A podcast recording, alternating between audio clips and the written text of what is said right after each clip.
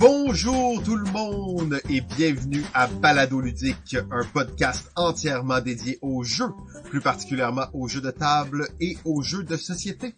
Aujourd'hui, saison 7, épisode 4.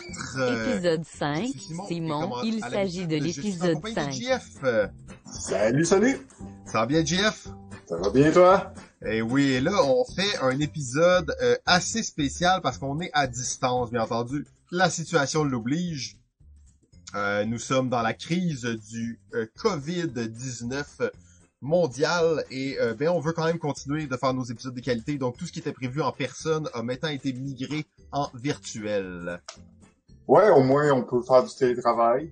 Hein? Exactement. Euh, On peut faire du télétravail, JF, c'est bien dit. On n'est peut-être pas un service essentiel, mais en ces temps, on se dit que continuer à faire des podcasts, c'est une bonne idée. Puis, euh, ben, c'est ça, on, on sort plus, par contre. On sort. Exact, exact. Et vous l'aurez deviné, nous ne sommes pas seuls aujourd'hui. Nous sommes en compagnie d'une vedette montante de l'industrie du jeu. Je parle bien entendu de Brian Burgogne. Euh, euh, on sait pas encore c'est quoi son titre, mais on va le découvrir. Bonjour Brian.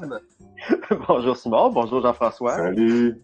Oh, alors merci de te joindre à nous dans ces circonstances un peu euh, particulières. J'espère que tu vis bien l'isolement volontaire. Oui, oui, je suis très bien installé. Je travaille aussi à distance, euh, comme euh, comme vous, messieurs. Ah ben c'est bon, c'est ça. Le Québec est en train de changer de visage. Euh, donc aujourd'hui, ça, on va aborder beaucoup de sujets avec Brian parce que c'est quelqu'un qui est impliqué dans la communauté depuis très longtemps. Euh, D'ailleurs, c'est une des premières personnes qu'on a rencontrées, JF, dans la communauté. Hein? Oui, absolument. euh, depuis, euh, je j'ai pas la date, là, mais 2014, 2013 peut-être. Ouais, c'est ça, exact. j'ai ça fait un- commen- on a commencé à s'impliquer, à faire des, des prototypes, puis à vouloir euh, découvrir ce monde. Ben, euh, Brian est apparu assez rapidement, puis il est resté là de- depuis ce temps-là, et surtout, euh, et surtout a, a fondé le chapitre de, euh, des Game Artisans of Canada ici au Québec, Hmm. à, ben, surtout à Montréal en fait. Euh, Exact, exact. Et euh, oui, et depuis depuis que Simon avait des projets rocambolesques de game design aussi, moi je me rappelle de ça, il y a plusieurs années. Oh, oui, oui, ça, c'est des, des projets secrets. On essaie de ne pas parler de nos projets personnels Ouais, ouais, ouais. euh, Ah, à Balado Ludique. Pour ça. Mais, euh, mais oui, oui, on s'est, on s'est connus aussi comme ça.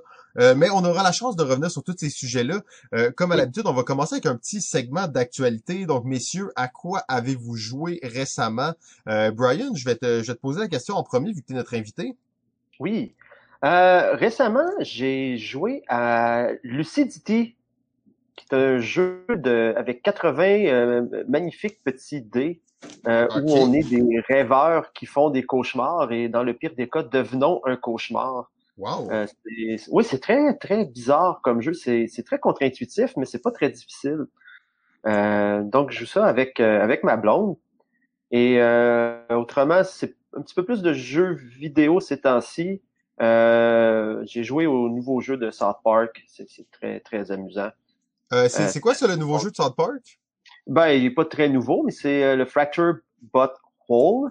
J'essaie Ah, de le prononcer pour pas que ça soit... oui, exact. Euh, et autrement, ben, euh, ma blonde et moi, on aime ça jouer au jeu de dés des colons de Catan, qui est sorti là, une éternité, euh, pour aucune raison. Euh, quand on est fatigué, c'est juste le bon niveau de concentration et de décision euh, pour nous le soir. Mais là, Euh, juste, euh, t'as parlé de Lucidity un petit peu. euh, je suis, euh, je suis curieux. Tu peux nous en dire un peu plus là-dessus? Certainement, c'est j'ai euh, c'est quand je suis allé à Origins il y a deux ans que je l'ai acheté, donc c'est un jeu assez récent. Euh, j'ai la boîte juste ici d'ailleurs qui est restée sur la table de Shannon Kelly, qui est, euh, qui est, et c'est édité par Renegade euh, Studio. Donc c'est le, le- le principe c'est un push your luck. Donc le, chaque joueur à son tour va décider si il, euh, combien de dés ils vont tirer d'un sac. Et les dés ont différentes couleurs et chaque couleur a euh, un niveau de risque différent. Donc les dés rouges sont très payants, mais sont, peuvent euh, nous sortir de la partie plus rapidement, alors que les dés verts donnent beaucoup de points.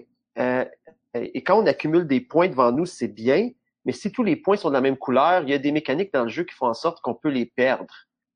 Donc, Mm. c'est une façon facile de faire les points, mais à long terme qui peut être risqué.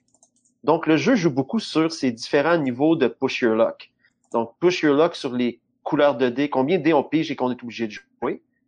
Et quand on lance les dés, les dés peuvent aller dans une section qui, s'appelle les euh, euh, cauchemars ou quelque chose comme ça avec les, les yeux sur les dés. Et, ça, ça c'est une jauge qui s'accumule. Et quand la jauge est pleine, on devient un cauchemar. Donc, faut naviguer à voir, lancer les dés pour avoir des points. Mais si on lance trop de dés, on risque de, remplir nos jauges qui vont nous transformer en cauchemar. Et, euh, et, et c'est ces différents systèmes-là qui, euh, qui font que le jeu est, est, très intéressant et bizarre en même temps.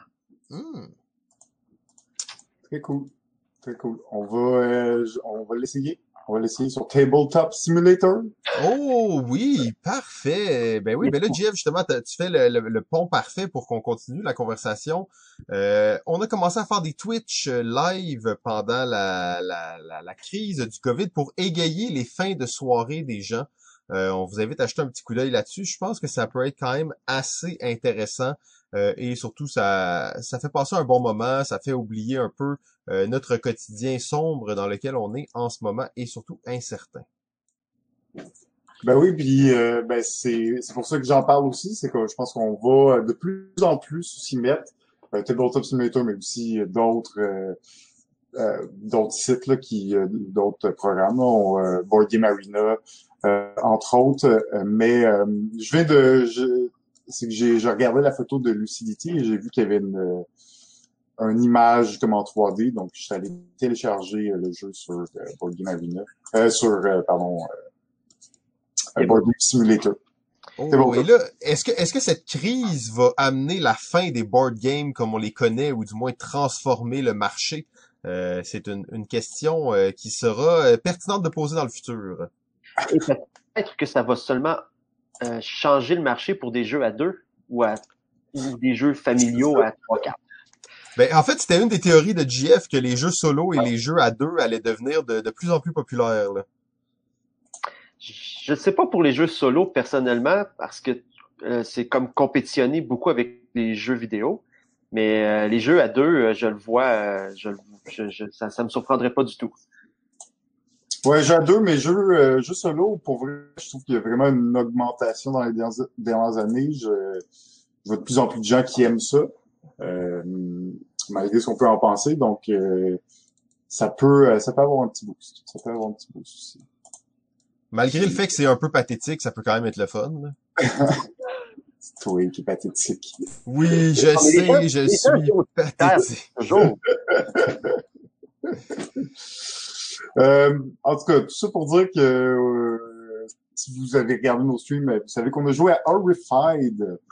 C'est le oh. jeu euh, que je vais vous parler aujourd'hui, Horrified, donc jeu coopératif dans lequel les joueurs vont se promener dans un dans une ville en fait, dans le but de, de tuer des monstres, des, des monstres très bien connus comme Dracula, Frankenstein, euh, l'homme loup, donc euh, des, des, des euh, créatures connues, là, mythiques.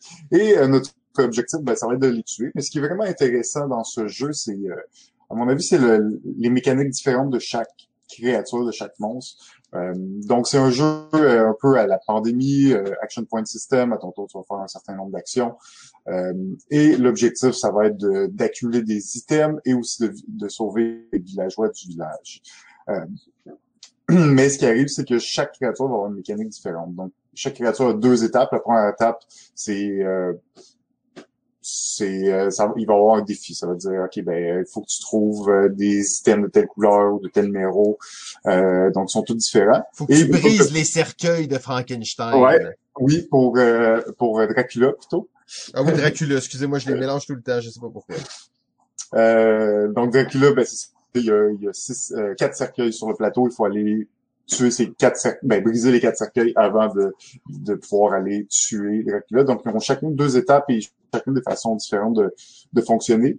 Euh, je, je, trouve quand même assez similaire à Pandémie, là, dans le sens où c'est un, un système de points d'action euh, un peu classique où tu fais des actions, puis à la fin de ton tour, ben, les, les monstres ou la créature jouent. et il y a des, des répercussions sur le plateau, les monstres peuvent se déplacer, peuvent attaquer, donc toutes ces choses. Mais c'est un jeu que je trouve quand même assez beau, très immersif au niveau de la thématique et qui a un qui, qui a un bon défi quand même intellectuel et je suis bien excité par les, les powers des différents personnages aussi qui semblent donner un gameplay assez différent.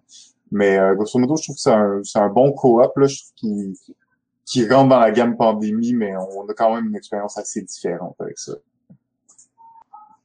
Ouais, ben très bon, très bonne description, JF. Euh, moi aussi, j'ai adoré, euh, adoré ce jeu euh, Horrified. Au début, j'étais pas sûr. En fait, je suis déjà à ma quatrième partie en quelques jours.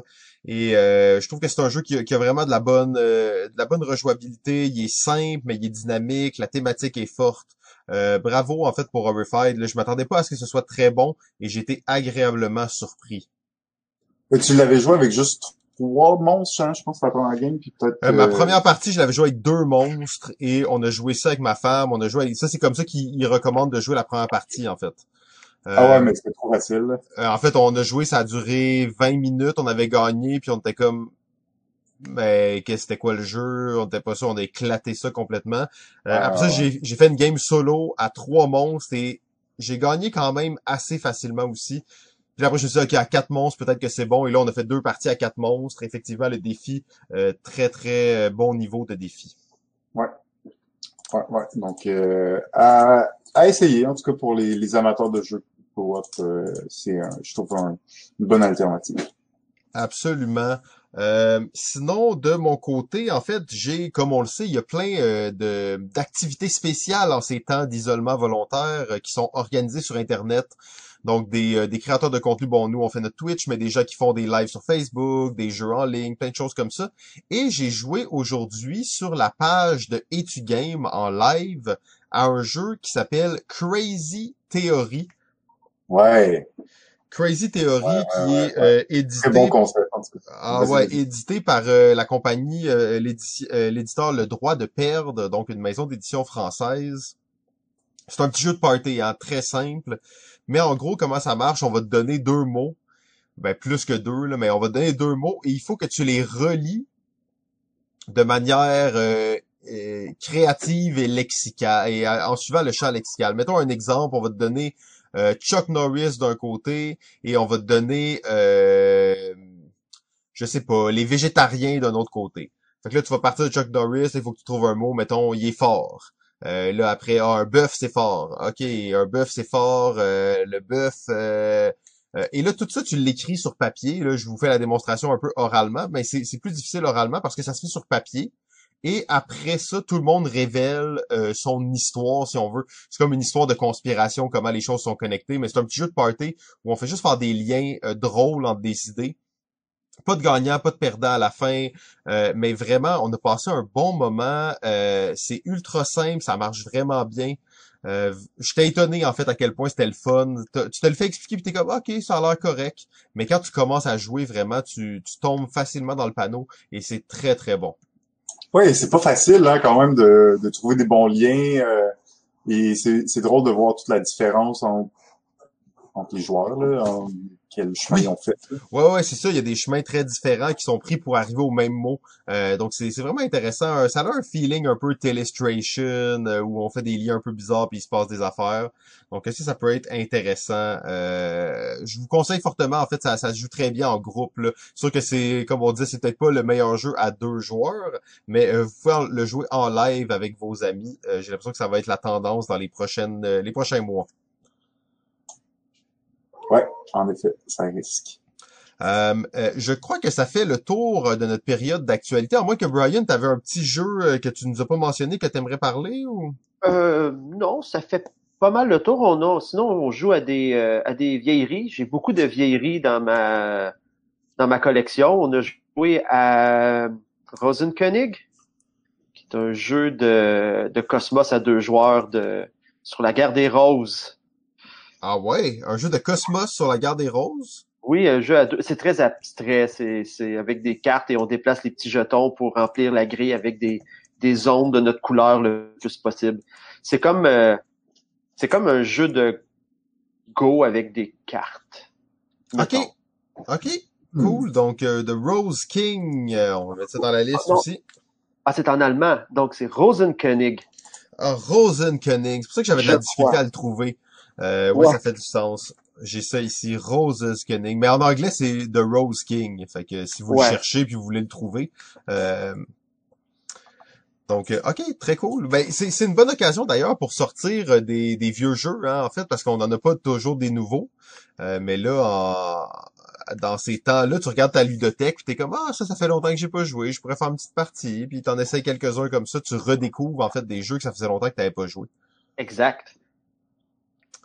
Très bien, ben euh, on va se lancer dans, dans la, la, partie euh, où on va découvrir notre invité, qui est ce Brian. Comme on a dit, on l'a rencontré euh, de cela il y a un bon moment, euh, était déjà un, un auteur de jeux dans l'âme, euh, a fondé, comme JF l'a dit, le chapitre de Montréal de Game Artisan of Canada, mais est aussi un membre très actif d'un groupe secret euh, de designers de jeux qui se rencontrent à une fréquence exceptionnelle, en fait, chaque lundi depuis cinq ans maintenant, peut-être plus.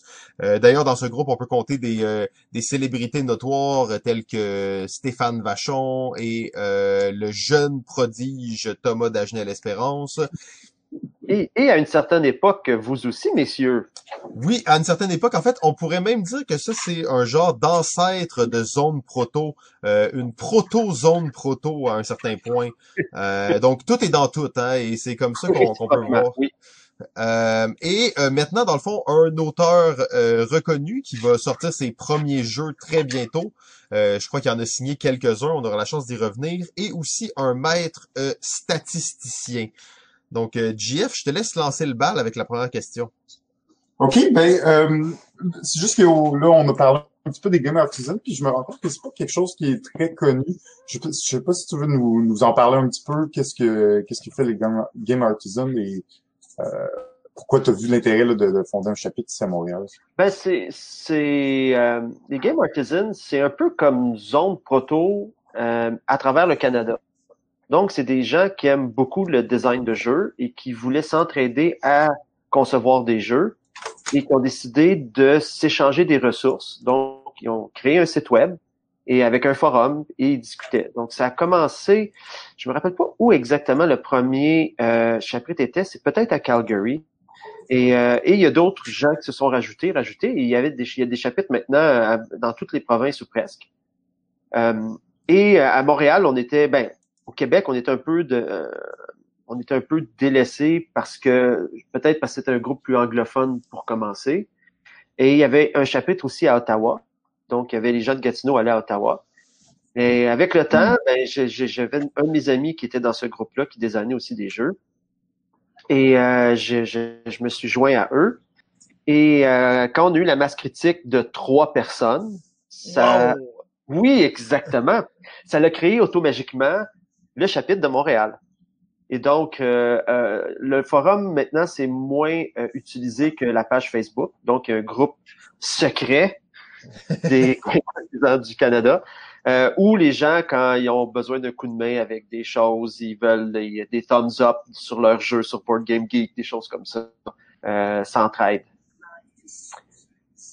Et, et, euh, comment, euh, dans le fond, euh, comment ce, ce là, dans le fond, vous, étiez trois, puis comment ça, vous avez réussi à, à partir le chapitre là. Euh, c'est juste que je, je sais qu'il y a un petit peu d'étapes là. C'est pas juste vous étiez trois motivés, vous avez euh, dû vous déplacer et présenter vos jeux ailleurs, non? Donc, l'idée pour être un, euh, un membre euh, honoraire, un membre permanent, il faut être capable de prendre un design et l'amener à un niveau qui est présentable à des éditeurs. Donc, après ça, ce- ce- donc avec les règles et tout et tout, comme comme si on envoyait un, un, un jeu à un éditeur. Sauf qu'au lieu de l'envoyer à un éditeur, on l'envoie dans un autre chapitre. Et ce chapitre-là va tester les jeux et va donner du feedback. Et s'il y a deux chapitres qui donnent leur OK, la personne devient membre. Donc, souvent, la- le, le chapitre où la personne habite va donner son, euh, son OK parce qu'elle ne laissera pas présenter des choses pour qu'un autre chapitre soit pas d'accord. Donc, c'est un peu, euh, c'est un peu pour aider les gens à, à, à former leur jeu, puis être capable d'amener un jeu à un certain niveau. une fois que c'est rendu là, il devient un membre permanent. une fois que trois membres permanents, ça forme un nouveau chapitre. Donc, les activités maintenant sont moins. Euh, les Game Artisans, quand, quand il y avait les, les quand il y avait pas la page Facebook et le forum, c'était beaucoup plus structuré. Maintenant, les chapitres, c'est plus une formalité, ça donne accès aux, aux, aux pages Facebook pour discuter, mais c'est pas aussi euh, c'est pas aussi structuré que que, que... Ah, oui, exactement. Cool. Est-ce que ben vas-y Simon. Oh non non, vas-y vas-y. Ben dans le fond, euh, je voulais y aller euh, un peu. Là, on parlait de, de tes jeux édités. Euh, ben dans le fond, qui, qui vont être édités. T'en as, si je me trompe pas, deux signés? Exactement. Deux signés et un euh, qui va sortir bientôt. Là. Oui, j'en ai. Les deux sont supposés sortir dans les prochains mois, donc au courant de l'été. Évidemment, avec le COVID et tout ça, euh, la production, tout est un peu chamboulé, donc c'est difficile d'avoir les dates de sortie exactes. Euh, mais oui, j'en ai un qui est, euh, qui est déjà sur annoncé sur Board Game Geek, chez Indie Boards and Cards, qui devrait sortir pour Origins. L'autre jeu chez TMG et aurait été supposé sortir l'année dernière, mais bon, il y a eu des des opportunités qui ont été investiguées et euh, ça a retardé un peu la, la sortie, mais le jeu est en production en ce moment, donc il devrait sortir aussi euh, entre Origins ou euh, au plus tard à Gen Con.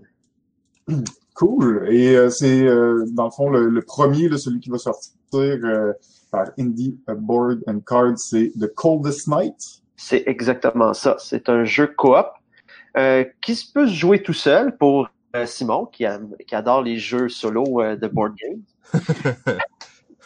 euh, où les gens se trouvent pris dans un blizzard et la température chute et ils se réfugient dans une dans un chalet abandonné dans les bois et ils doivent brûler tout ce qu'ils trouvent pour pas mourir de froid. Donc il faut entretenir le feu et brûler tout ce qui se trouve. Donc le feu est représenté par trois cartes au centre du jeu qui euh, donne une chaleur. donc, on additionne les points de chaleur des trois cartes pour avoir la chaleur du feu. Et on a des cartes dans nos mains euh, qui, quand on les joue dans le feu, euh, requiert que le feu soit à une certaine température pour être joué et contribue au feu, à contribue à la chaleur du feu. Et donc, à chaque tour, on essaie de jouer une carte et il y a une carte qui disparaît du feu parce que la carte, elle a brûlé. Hmm. Et on doit jouer tous les cartes. Et là, il y a des trucs qui se passent sur les cartes. Si on n'est pas capable de jouer de cartes, on va avoir des engelures, ce qui va nous euh, empêcher de jouer d'une certaine façon au jeu. Donc, c'est un peu comme les euh, c'est un peu comme les phobies dans euh, les poilus, si vous voulez. Ouais.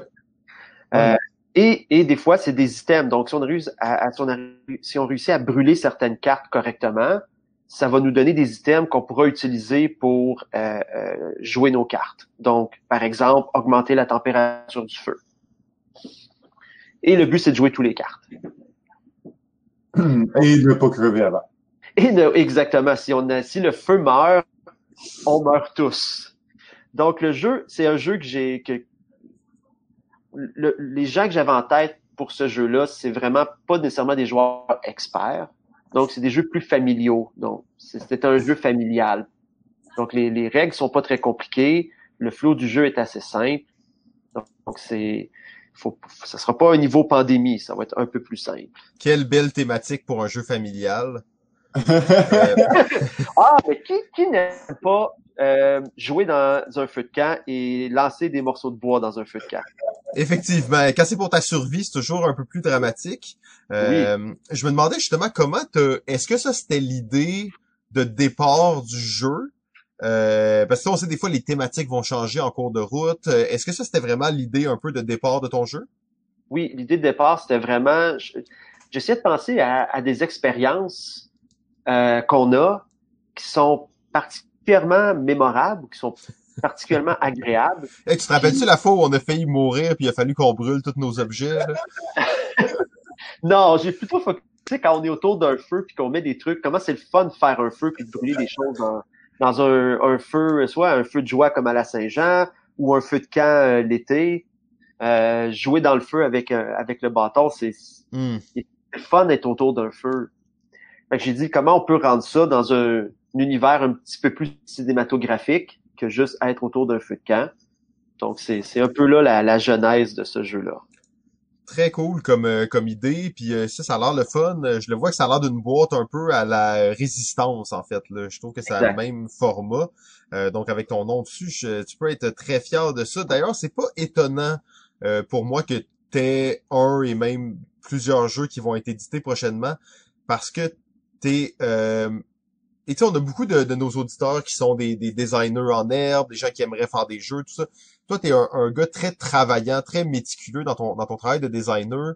Euh, t'as pas pris l'approche non plus de Kickstarter, même si t'as beaucoup de projets euh, qui sont euh, qui sont comme quand même assez avancés. Est-ce que tu as une explication pour ça, euh, pour les gens qui seraient curieux d'aller vers du Kickstarter? Toi, tu as décidé de pas nécessairement prendre cette direction-là. Oui, euh, je, je comprends, je peux comprendre l'attrait des gens qui veulent faire un Kickstarter, mais c'est la raison pourquoi moi je l'ai pas fait. euh, je pense qu'il y en a deux. La, la, la première raison, c'est que ce que j'aime, c'est le design. Hmm. Ce que j'aime, c'est les idées, c'est les concepts, c'est le bricolage, c'est le, le développement aussi, comme d'essayer un truc puis de voir que ça fonctionne pas et comprendre pourquoi ça fonctionne pas. Il y a beaucoup de gens qui, il y a des gens que je vois qui se découragent dans la phase de développement parce qu'ils voudraient que le jeu marche. Moi, mon, mon, mon gaz, c'est ce qui, ce qui, ce qui me fait passer à travers cette phase-là un peu plus difficile de, de, de faire un jeu, c'est la compréhension de pourquoi ça fonctionne pas. Parce que même si le jeu avance pas, ma compréhension avance. Mhm. Et donc, euh, Kickstarter répond pas trop à ce besoin-là. Euh, L'autre chose aussi, c'est ma mesure en tant que designer de la qualité de mes designs, c'est si quelqu'un est prêt à les endosser pour les publier. Ce que j'ai pas avec un Kickstarter. Je pense que ce point-là est vraiment intéressant. Euh, On y reviendra après. Je vais te laisser continuer dans ta réponse. Ah ben, ben c'est ça. Puis le, le- je trouve que ça peut être dangereux de, de kickstarter ses propres designs parce que c'est difficile d'avoir un regard critique sur qu'est-ce qu'on fait. Donc, si le designer est entouré de gens qui sont capables de lui refléter euh, un regard critique et qui a assez d'ouverture pour modifier ses designs en conséquence, je, pense que ça peut fonctionner et, il y a des, y euh, des designers qui, réussissent très bien, euh, comme euh. Mais si sinon le plaisir d'avoir un jeu édité, euh, si c'est ça qui drive le Kickstarter, ça, ça peut être un piège parce qu'il n'y a peut-être pas le recul critique pour que le, le jeu fonctionne. Mais c'est à chacun son chemin. Moi, ce que je voulais, c'était pas, euh, c'était plus la validation du design que de voir le jeu euh, fait selon ma vision. Puis on s'entend que c'est pas tes premiers jeux, là, ceux qui ont été édités. T'en as fait beaucoup d'autres avant, d'autres qui ont été euh, entre les mains d'éditeurs qui ont finalement pas vu le jour. Euh, T'en as fait combien avant, là, que finalement... c'est quoi les... On va les Oh. Oh, j'ai compte plus, il y en a tellement eu. J'ai, j'ai, je, me rappelle quand j'avais, j'ai fait des jeux, j'avais 12 ans, puis je faisais des jeux pour mes amis, euh, je faisais des platformers, je jouais à Mario chez mes amis, je trouvais ça le fun, je n'avais pas chez moi de, de, de Nintendo.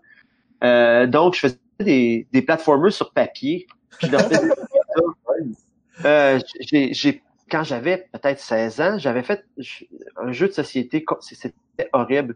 C'était comme un mélange de clous avec différentes fins dans un manoir hanté. C'était euh, c'était vraiment over design super compliqué.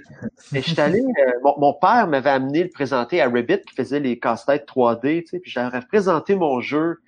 Ouais. Ils m'ont dit ouais, mais c'est bien, mais c'est trop compliqué. Puis, en effet, c'est- horrible.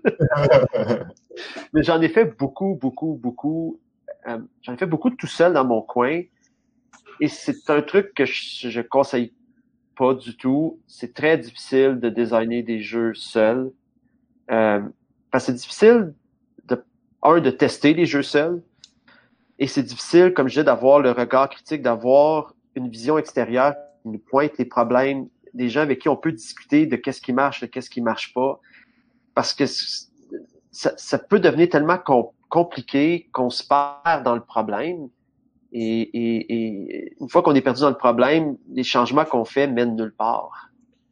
Ben, je pense de là la force euh, d'avoir, on sait, toi tu, tu testes depuis très longtemps avec le même groupe sur une base vraiment régulière. Euh, Est-ce que tu dirais justement que, que le fait que ce groupe-là existe, que tu peux apporter tes, tes jeux chaque semaine, c'est vraiment significatif dans euh, ta, ta carrière de designer? Ah, définitivement. Si s'il y avait pas ça, euh, je, je je pense pas que j'aurais progressé, ou du moins j'aurais très peu progressé par rapport à ce que j'ai progressé dans dans ma compréhension du, du design. C'est c'est c'est vraiment pour moi la clé de d'arriver à finir des jeux qui sont intéressants pour les pour les autres. Et c'est il y a des dangers toujours de tester avec les mêmes personnes. Ce qui est, ce qui est drôle dans ce groupe-là, c'est qu'il y a des gens qui, qui sont venus bout de temps, qui sont repartis, il y a des nouveaux qui s'ajoutent, donc ça tourne. C'est jamais un peu les, les mêmes personnes qui sont là. Et ça, c'est une bonne chose.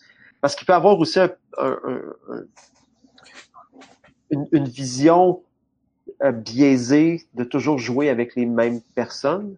Parce que ces gens-là ont fini de tout avoir un peu un, un groupthink. Tout le monde pense pareil. Ouais. Et là, euh, oui, et là, on retrouve avec le problème qu'on n'a peut-être pas le recul critique, ou du moins, euh, on en a quand même plus que quand on est seul, mais ça donne pas le regard critique que de le tester avec plein de gens différents. Mais comme pour un début de design ou pour dans la, la phase de développement, c'est merveilleux.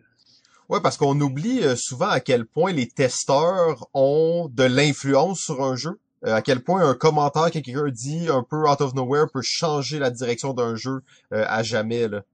Oui, puis, puis souvent, euh, les gens avec qui je teste, c'est aussi des designers qui designent leur propre jeu. Et ce que je trouve beau, c'est qu'au final, c'est tout un peu des œuvres collaboratives parce qu'il y a beaucoup de bonnes idées, ou peut-être même la plupart des bonnes idées dans mes jeux viennent des autres. La, la seule chose qu'en tant que designer, je garde, c'est la vision de ce que je veux faire. Ouais. Donc, c'est de bien définir euh, le plus clairement possible c'est quoi l'objectif euh, euh, désiré pour ce jeu-là. Mais après ça, avoir la souplesse de prendre tous les critiques, tous les commentaires, toutes les suggestions et les filtrer à travers le, le, le prisme de cette vision-là. Euh, mais on, on, voit justement, tu parlais du groupe, tout ça, on, voit la tendance, particulièrement en France, là, qui émerge de plus en plus avec des jeux qui a euh, des co-designers vraiment sur la boîte, tu sais, pas juste comme dans les tests. Est-ce que Ouais. c'est une approche que votre groupe pourrait éventuellement prendre, tu penses, ou c'est ça s'enligne pas vraiment vers ça? Ben, c'est ça dépend des gens. Je- J'essaie depuis des années de faire un jeu avec Fabien. Et euh, on est peut-être maudit parce qu'on teste des trucs puis ça fonctionne pas, puis on teste des trucs puis ça fonctionne pas, ou, ou parce qu'on pense trop pareil, lui et moi. J'en ai absolument aucune idée. Mais mais c'est c'est ce qui est designé avec plusieurs auteurs, c'est pour moi un truc un peu différent parce que euh, quand je, quand c'est le jeu que je, que moi je design et que je teste avec plein de gens, c'est moi qui définis la vision et après ça j'utilise cette vision là pour filtrer pendant le développement toute l'information que je reçois et ça alimente les discussions de qu'est-ce qui marche, qu'est-ce qui marche pas, puis, puis je partage la vision avec les autres, voir ce qu'eux en pensent, puis c'est c'est comme ça que ça avance. Oui, puis ça, c'est le bon travail à faire, c'est de pas juste prendre les idées telles quelles puis essayer de les intégrer, mais de passer justement dans le filtre. Et ça, c'est un, c'est le bon terme, là, je, pour expliquer ce concept-là, mais c'est, c'est une bonne idée. Souvent, il faut que tu la modifies ou que tu l'adaptes à ta vision pour que ça soit vraiment une bonne idée. tu sais. Exact. Puis aussi, c'est que les idées, il y en a vraiment beaucoup dans le monde des idées. Il y a des gens qui sont des fontaines d'idées qui vont nous en donner des tonnes et des tonnes et des tonnes. Et c'est c'est- c'est juste impossible de tout intégrer. Et là, comment on fait pour choisir ce qui ce qu'on veut mettre ou ce qu'on veut pas mettre? Si on y va juste Ouais. avec comment on se sent, euh, on risque de tourner en rond. C'est pour ça que la vision est là pour nous donner le cap, ça nous donne la direction de dire c'est ça que je veux faire. Est-ce que cette idée-là, elle m'aide à me rendre là? Ou est-ce que cette idée-là me, me distrait de cet objectif-là? Et c'est possible de redéfinir sa vision, mais là, au moins, ça devient un choix conscient de dire, ah, je voulais faire ce jeu-là, mais je préférerais peut-être faire cet autre jeu-là. Et là, on change la vision, et cette nouvelle vision-là sert à filtrer l'information. Mais c'est très différent, que co-designer avec quelqu'un où là, la vision est définie à deux ou à trois. Parce que c'est une vision partagée parmi plusieurs, euh, plusieurs designers. Et pour moi, c'est pas la même chose. Non, je comprends bien. Vous, vous êtes un peu dans une espèce de mode hybride, justement, en travaillant beaucoup avec d'autres designers. Ça devient un, un pas un faux co-design, mais t'es bien entouré, mais t'as quand même la liberté de pouvoir trancher euh, qu'est-ce qui qu'est-ce qui fit le mieux justement avec ta vision. Je pense qu'il est très important. Là. Exact. Puis si moi je fais ça comme hobby, donc c'est c'est pas ma carrière et je je penserais pas que ça le devienne un jour. Et c'est pour ça que mon plaisir c'est de faire les choses comme je veux en tant que hobby. Mais si c'était pour être ma carrière et qu'il faudrait que je fasse ça pour en vivre aussi, j'aurais probablement une approche différente parce que là partager ma vision avec les autres euh, et, et l'argumenter et la développer à plusieurs va probablement la rendre plus adaptée à ce que les gens veulent au niveau commercial. C'est intéressant ça comme point. Euh, c'est vraiment intéressant. J'avais jamais mm. réfléchi à cet aspect-là en fait euh, du, euh, du design. Parce que si je décide de faire un truc complètement loufoque, qui, comme là en ce moment, j'en ai un jeu qui il y a deux dés puis six cartes. Oh. ça n'a aucune valeur commerciale, mais, mais ça m'amuse puis je veux, je, peux, je peux explorer ça. mais, mais s'il fallait que, que ça paye mon, mon hypothèque, euh, ce serait probablement pas l'approche que je prendrais. Ouais, ouais, t'as moins de, t'as moins de liberté justement quand tu dois euh, subvenir à ta famille, comme on dit. Exactement. Euh, ben, là, je... Ah, oui, vas-y, vas-y, Jeff. Ben, j'allais changer un petit peu juste euh, pour euh, avancer, mais c'est juste, là, t'as signé deux jeux. Oui. Deux jeux des compagnies américaines, si je me trompe pas. Comment tu as réussi à te faire signer? Parce que là, c'est sûr, euh, on est au Québec, il y a un certain nombre d'éditeurs oui. relativement limité. Donc, euh, souvent, mon conseil aux auteurs, c'est d'aller aux États-Unis parler à d'autres éditeurs que juste au Québec aussi, pour ouvrir plus de portes. Euh, c'est quoi ton expérience euh, par rapport à ça? Bon, c'est les deux jeux ont été signés de manière différente. La première, c'est Stéphane, Stéphane Vachon, dont vous que vous mentionniez précédemment, qui, euh, au moment euh, que euh, Game Salute sortait Planetarium, lui était invité à Gen Con. le, le, le, mon jeu, c'est que le nom de code, c'est Luna Base. On va l'appeler Luna Base. Euh, qui, qui est pas Coldest Night, qui est, qui est le qui est le qui est l'autre jeu, le deuxième, ouais. Exactement. Donc, euh, Stéphane est un fan fini de Luna Base.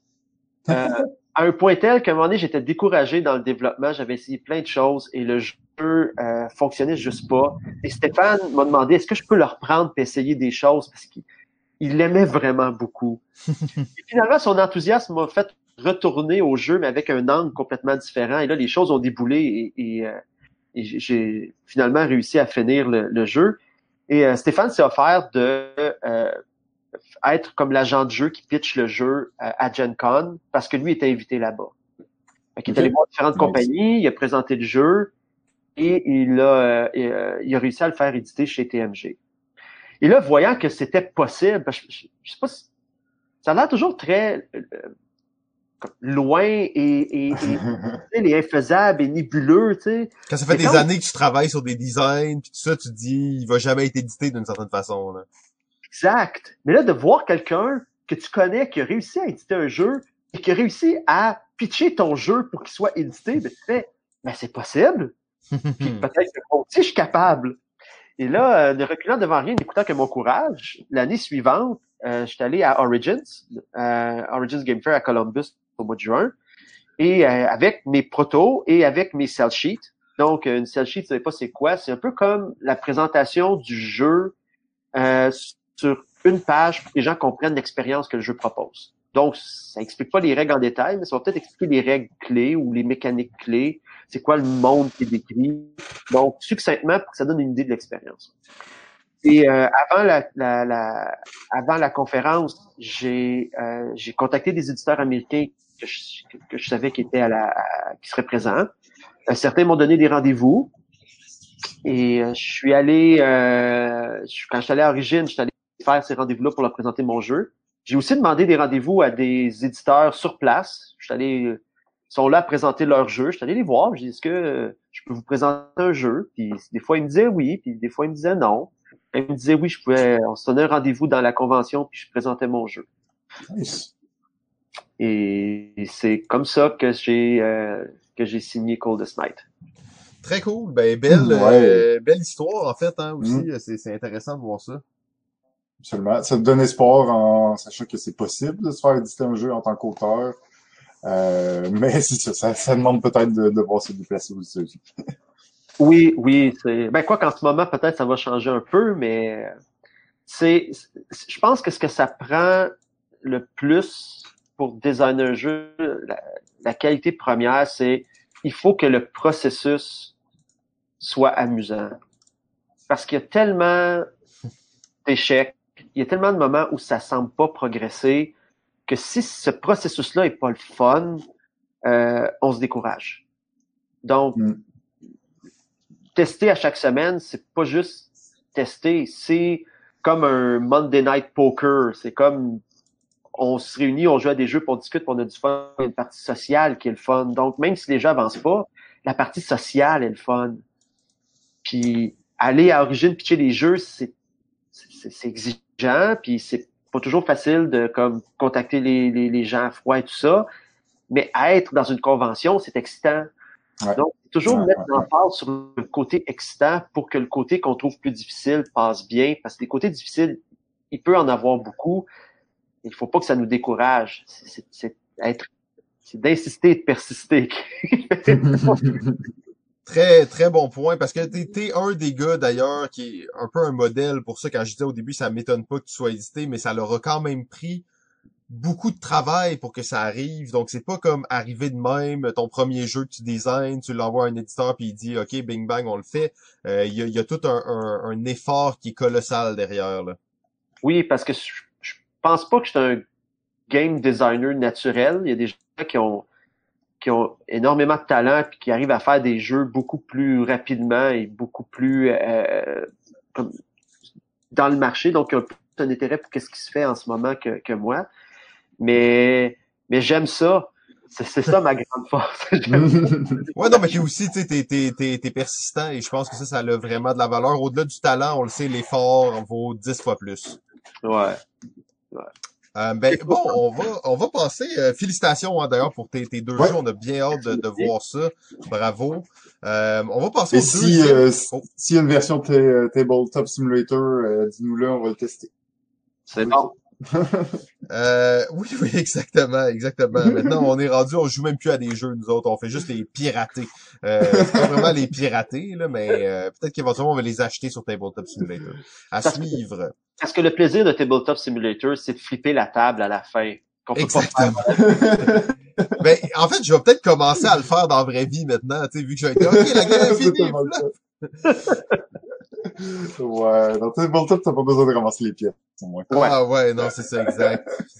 Euh, donc, deuxième sujet, c'est bien entendu la photonique, euh, les lasers à fibres accordables et la propagation non linéaire d'impulsion. Euh, Ouais.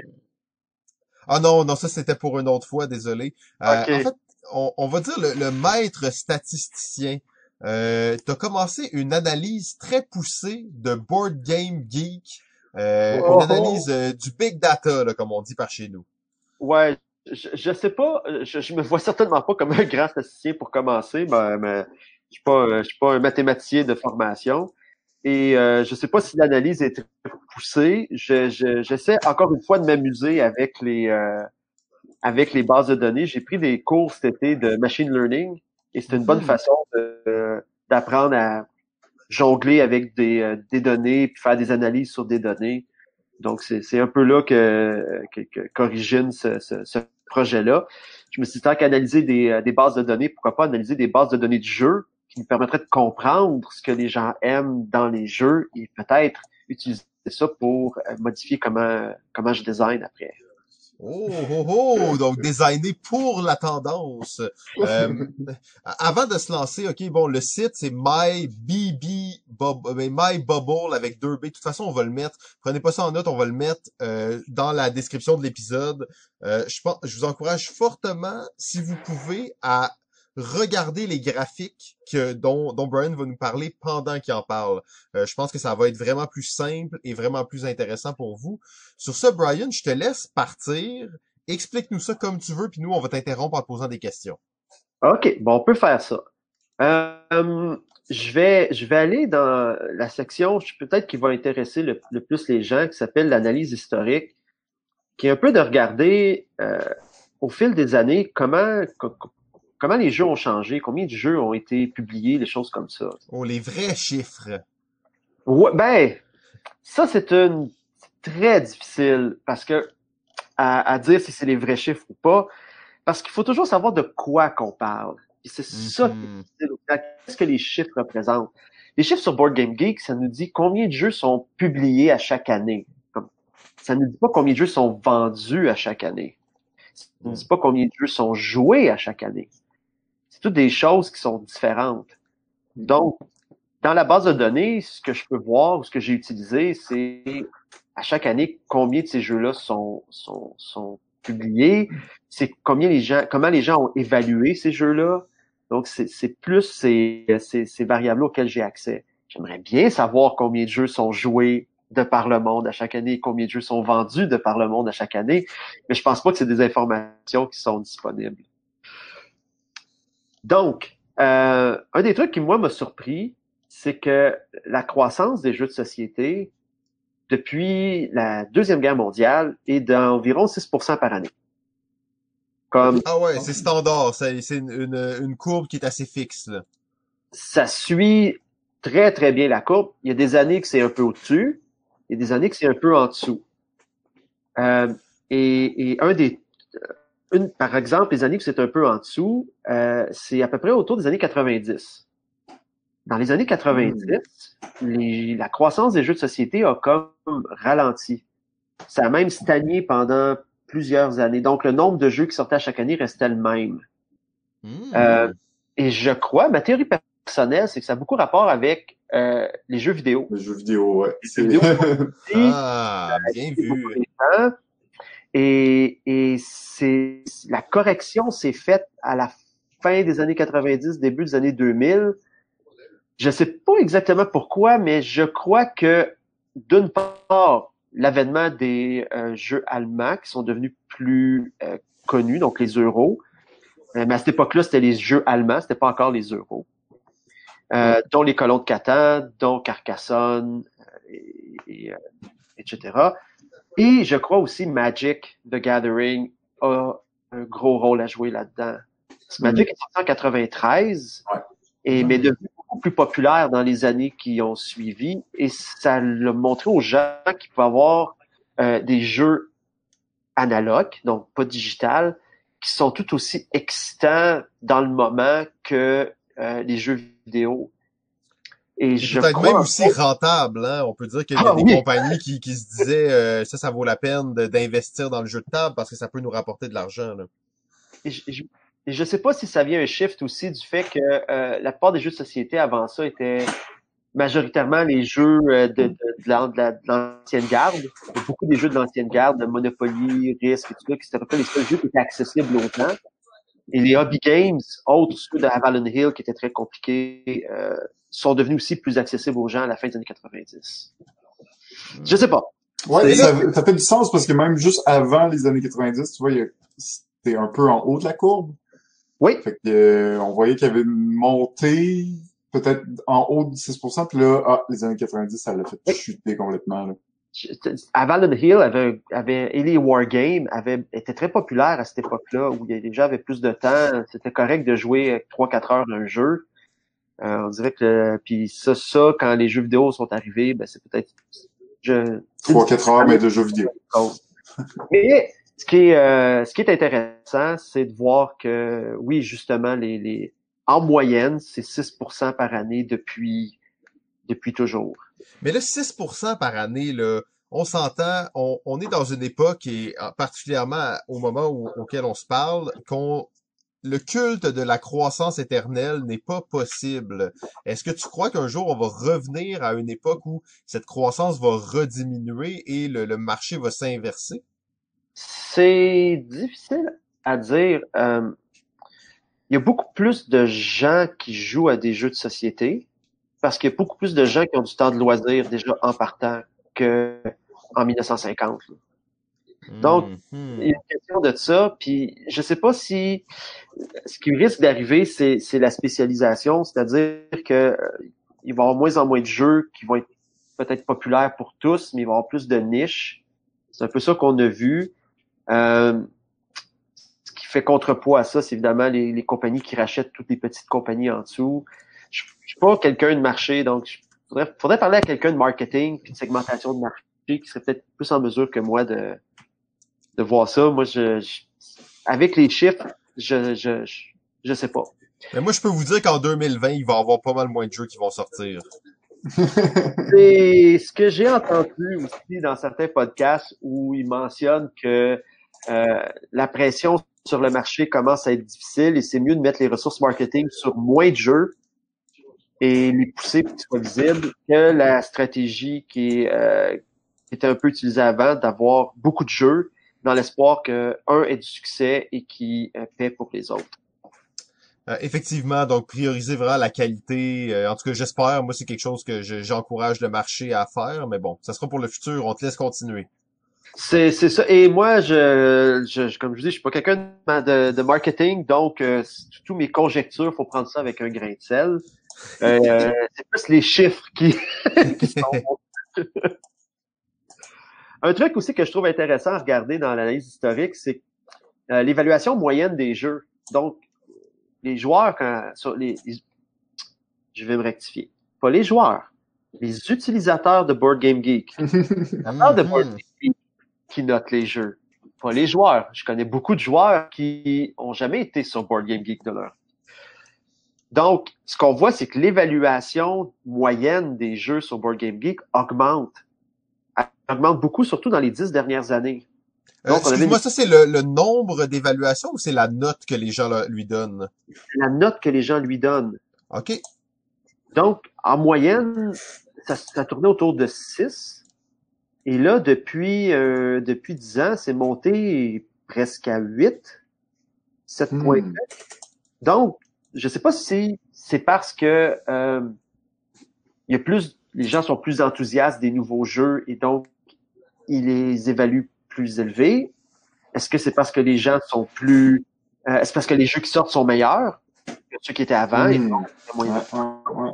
C'est difficile, j'en ai aucune idée. Une chose qui est intéressante, par contre, c'est que la moyenne bayésienne, euh, elle reste toujours à 5.5. Donc, quand tu parles de moyenne bayésienne, tu peux nous expliquer ça pour les gens qui n'ont pas fait des cours avancés de machine learning? OK, c'est très très simple. C'est que Board Game, ce que Board Game Geek fait, c'est euh, il donne deux deux évaluations des jeux. Une évaluation qui est ce que les gens ont mis et la moyenne de ce que les la moyenne des évaluations des joueurs. L'autre, c'est qu'il prend la moyenne des évaluations des joueurs et rajoute un nombre de joueurs fictifs. Donc, il peut en rajouter un nombre, un nombre de joueurs, un nombre d'évaluateurs fictifs. Il en rajoute plusieurs centaines qui sont à 5.5. Donc, c'est comme si dans le calcul de la note, il y avait 1000 personnes qui votaient 5.5, plus tous ceux qui ont voté euh, ce qu'ils veulent bien. Et c'est ça qui donne l'évaluation bayésienne. Oh, ok. Ça, c'est reconnu. C'est pas juste euh, Board Game Geek qui fait ça. C'est une technique reconnue. Oui, c'est une technique, exactement. Et euh, est-ce que c'est qu'est-ce qu'on appelle le geek rating sur BGG ou? Non, ça, le geek rating, je sais pas exactement. si c'est pas les jeux, je, je, ne saurais pas. Mais donc... ce qu'on peut déduire du graphe avec l'évaluation bayésienne, c'est euh, oh, il y a une autre chose qu'il faut savoir que, Born Game Geek fait, c'est il, il donne une évaluation bayésienne de zéro à tous les jeux qui ont 30, qui ont moins de 30 évaluations. Oh, OK. et la raison derrière, c'est que si quelqu'un, si on est, nous trois, on décide qu'on a un jeu obscur qu'on adore, puis qu'on lui met une note de 10, Ouais, il va avoir 10 sur 10, il va avoir de la note de 10 au total en moyenne. Oui, et il va, on veut pas que ça soit le numéro 1 sur Board Game Geek parce que nous, on a décidé qu'on s'accordait à lui donner une note parfaite. Donc, l'idée de la moyenne bayésienne, c'est qu'aussitôt qu'il y a assez de votes, aussitôt qu'il y a, euh, s'il n'y a pas assez de, de votes, il n'y a pas de moyenne bayésienne. Et quand le nombre de votes arrive à 30, on il ajoute ce millier de votes-là pour être certain que 30 personnes se mettent pas de concert pour donner 10 et augmenter artificiellement, peut-être, la note du jeu. Donc, il faut qu'il y ait vraiment beaucoup, beaucoup, beaucoup, beaucoup de personnes pour contrebalancer les évaluateurs fictifs.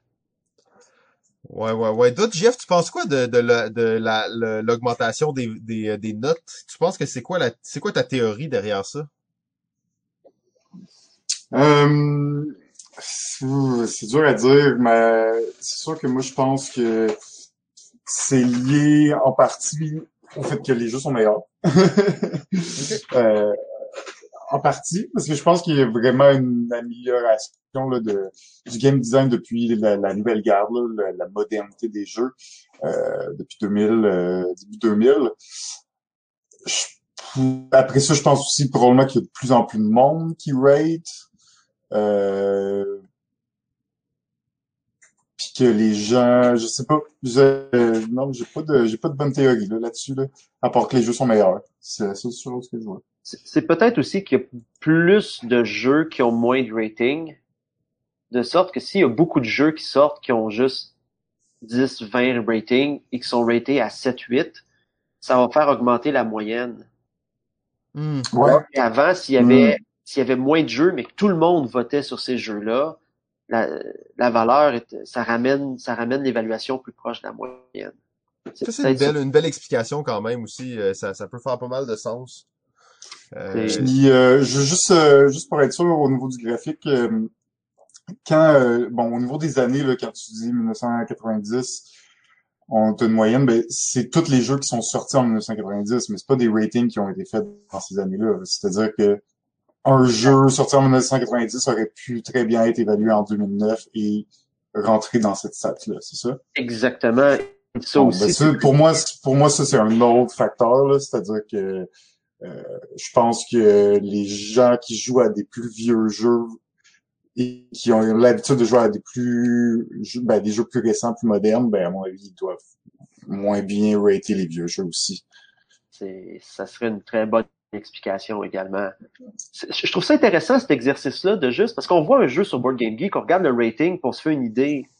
C'est beaucoup plus compliqué ce qui se passe en arrière. Effectivement, non, effectivement. Euh, malheureusement, il y a, il y a probablement aussi, aussi, un très grand manque d'esprit critique euh, dans ces notes-là. Ah oui, mais ça, c'est une autre chose. La plupart des gens ont droit à leur opinion, right? Ben, tout le monde a droit à leur opinion. Fait que sur Board Game Geek, si quelqu'un décide que ce jeu-là, ça vaut 1, qui est la note la plus basse, ou 10, qui est la note la plus élevée, est-ce qu'ils le font parce qu'ils n'ont pas de sens critique? Est-ce qu'ils le font parce que c'est leur préférence? Est-ce qu'ils le font parce qu'ils veulent contrebalancer l'effet d'une autre critique? On peut pas le savoir. Mais s'il y a suffisamment de gens qui évaluent le jeu, ben la, tous ces billets-là se moyennent, s'annulent un peu, de sorte que de sorte que s'il y a 200, 300, 500 ou 1500 personnes qui évaluent un jeu, euh, ça donne une meilleure idée de la réalité. Oui, Même ça c'est, c'est vrai. Plus il y a de gens qui vont l'évaluer, plus ça, ça va te donner un portrait, euh, un portrait global. Euh, la seule chose, le seul message que je voudrais envoyer euh, aux auditeurs et auditrices, c'est que la communauté du jeu de, société est encore une communauté qui n'a pas été euh, complètement omnubilée par euh, les moyens marketing et le pur capitalisme euh, crasse qu'on peut voir à Hollywood ou dans le l'industrie du triple A du jeu. donc, essayons de conserver cet esprit critique général et de pas de pas se laisser avoir par les figurines. Ah, mais les gens s'ajoutent à leur bonheur, les figurines, tu sais. on va en parler. Euh, en tout cas, ouais. C'est bon. Donc, on te laisse, on te laisse reprendre l'analyse. Euh, peut-être que la, la, dernière figure, il y en a plein d'autres là, mais je, je, je passerai pas à travers toutes les figures. Un truc que j'ai trouvé amusant, c'est la durée moyenne d'un jeu. Oh. Donc, euh, euh, c'est c'est drôle de voir que dans, à- à- dans les années 50-60, les jeux étaient en dessous d'une heure. Ouais. Donc, en moyenne. Et ça a augmenté jusqu'à à peu près une heure et demie dans les années 80. Avalon Hill. Euh, games. Exactement. Et, et là, euh, c'est, ça a diminué euh, continuellement jusqu'au les, dans les dernières années, donc 2015. Mais depuis 2015, ça remonte. Oui. C'est Je- c'est quand même impressionnant de voir que, tu sais, on dit les éditeurs cherchent des jeux courts, des petits trucs, tout ça, mais on voit que la durée moyenne des jeux est presque revenue à 100 minutes, en fait. Là. On doit être autour de 80 minutes. Là. Ouais, je, c'est sûr qu'il y a, il y, a des, il y a des trucs très étranges dans la base de données de Board Game Geek. Il y a un jeu que j'ai été obligé d'enlever de l'analyse car euh, sa durée était de 1 500 000 minutes. Sérieux? et, et plusieurs jeux avaient des durées qui étaient au-dessus de, qui étaient de plusieurs milliers de minutes. Oh my god. Je, je, je, je sais pas si c'est comme des jeux avec des campagnes qui incluent tout le temps de Mm. tous les campagnes dans le jeu. C'est, c'est pas clair pour moi. Ils ont peut-être, peut-être pas compris que c'est la durée d'une partie et non la durée de, De la campagne au complet. Du jeu au complet, ouais. Donc, peut-être que ça a augmenté à cause de ces jeux un peu étranges-là, qui viennent fausser les données, mais, mais c'est, j'ai essayé de filtrer pour garder un, un truc raisonnable et ça semble être raisonnable que ça, que ça augmente un peu plus récemment. Les jeux comme euh, Root sont quand même Ouais. assez longs. Ouais, mais tu sais, je pense à, moi, je pense automatiquement à Terraforming Mars, tu sais, qui est un jeu qui est arrivé, bang, un- dans- au moment où les éditeurs et les gens voulaient jouer à des jeux de moins d'une heure, Terraforming arrive, un jeu de deux heures, et tout le monde en parle et joue encore. Euh, les jeux de, de, une- de- de deux heures, c'est redevenu un peu monnaie courante, là. Et tous les jeux de Kickstarter à figurines Ah. Sont rarement en bas d'une heure et demie. Ouais, moi, je- c'était ça mon, mon, mon- ma première idée, c'était Kickstarter. Ben, en même temps, ça fait- c'est avant 2015, mais quand même, là, je peux, je peux comprendre que le, le boom euh, participe à ça, dans mon avis. Oui, Donc, exact. C'est- un peu ça dans ce dans cette section-là. Mais que j'irais peut-être avec un dernier, une dernière euh, slide de cette section-là, si ça te dérange pas, euh, que tu Ça- pourrais nous parler, c'est euh, les, euh, les types de jeux par année de publication, je crois. Euh, oui, donc le type de jeu, oui, c'est ça. Donc, c'est des. Le graphe est un peu exotique, là, donc il est peut-être un peu épeurant à première vue. C'est plus la traite un trait indi- indicatif. C'est quoi? Ce qui est tracé, c'est la fréquence du jeu. Donc, c'est un peu. euh, c'est quoi le pourcentage de ce type-là par rapport à tous les autres pourcentages, les autres types de jeux? OK. Et euh, il y a des trucs drôles. Euh, si on regarde les abstracts, entre autres, on voit que dans les dernières années, euh, c'est, ça a vraiment beaucoup diminué. Les jeux de stratégie abstraits n'ont pas la cote.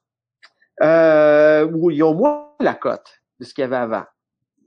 Euh, les, euh, les party games semblent augmenter. Oui, Mais- effectivement. Récemment, ça leur diminue un petit peu. Euh, les, les pauvres jeux pour enfants. euh, les jeux pour enfants, c'est, c'est un peu une aberration sur Board Game Geek. Ben, c'est que ça, j'allais dire. Est-ce que tu penses que c'est parce que les, les, les éditeurs de jeux pour enfants prennent même plus la peine de le mettre sur Board Game Geek ou? C'est possible. Je, je connais pas assez ça, mais euh, pour moi, ce qui est sûr, c'est qu'un, il y a beaucoup, beaucoup de jeux pour enfants qui sortent à chaque année. Donc, c'est très possible qu'ils se ramassent pas tous sur Board Game Geek. Parce que dans le fond, les, c'est, c'est, c'est les usagers qui décident de, de le rentrer et les éditeurs qui peuvent être des usagers aussi. Et euh, les gens qui votent sur Board Game Geek comprennent pas qu'un jeu pour enfants, ça s'adresse pas à eux. Ça s'adresse à Un, c'était pas bon ce jeu-là. C'était pas Oui. bon ce jeu-là. Oui, si t'as pas aimé ça, c'est normal, t'es un adulte. Pourtant, il y avait plein de figurines dedans. Donc, oui, ils sont un peu malmenés, euh, les jeux pour enfants sur, euh, sur Board Game Geek. Un truc aussi qui m'amuse, c'est les Wargames, le dernier en bas. Oh, shit, ouais. On voit que dans les années 70, il y a eu comme une explosion. Et cette, cette courbe-là, elle, elle match quand même pas mal la courbe de durée moyenne des jeux. Donc, les années auxquelles les durées moyennes de jeux augmentent, c'est les années où le, Le les Wargames wargame. Car euh, bon. il y, a- il y a comme un. Si les- le hobby game est un euh, petit village de Gaulois dans le monde du jeu de société en général, le Wargame est un petit, une petite maison de Gaulois dans le village de Gaulois. oui, ok. il, y a, il, y a, il y a des Wargame a son groupe de gens hardcore qui aiment ça, qui jouent à ça, qui suivent ça. D'ailleurs, vous avez fait un truc sur le Stack Academy euh, récemment.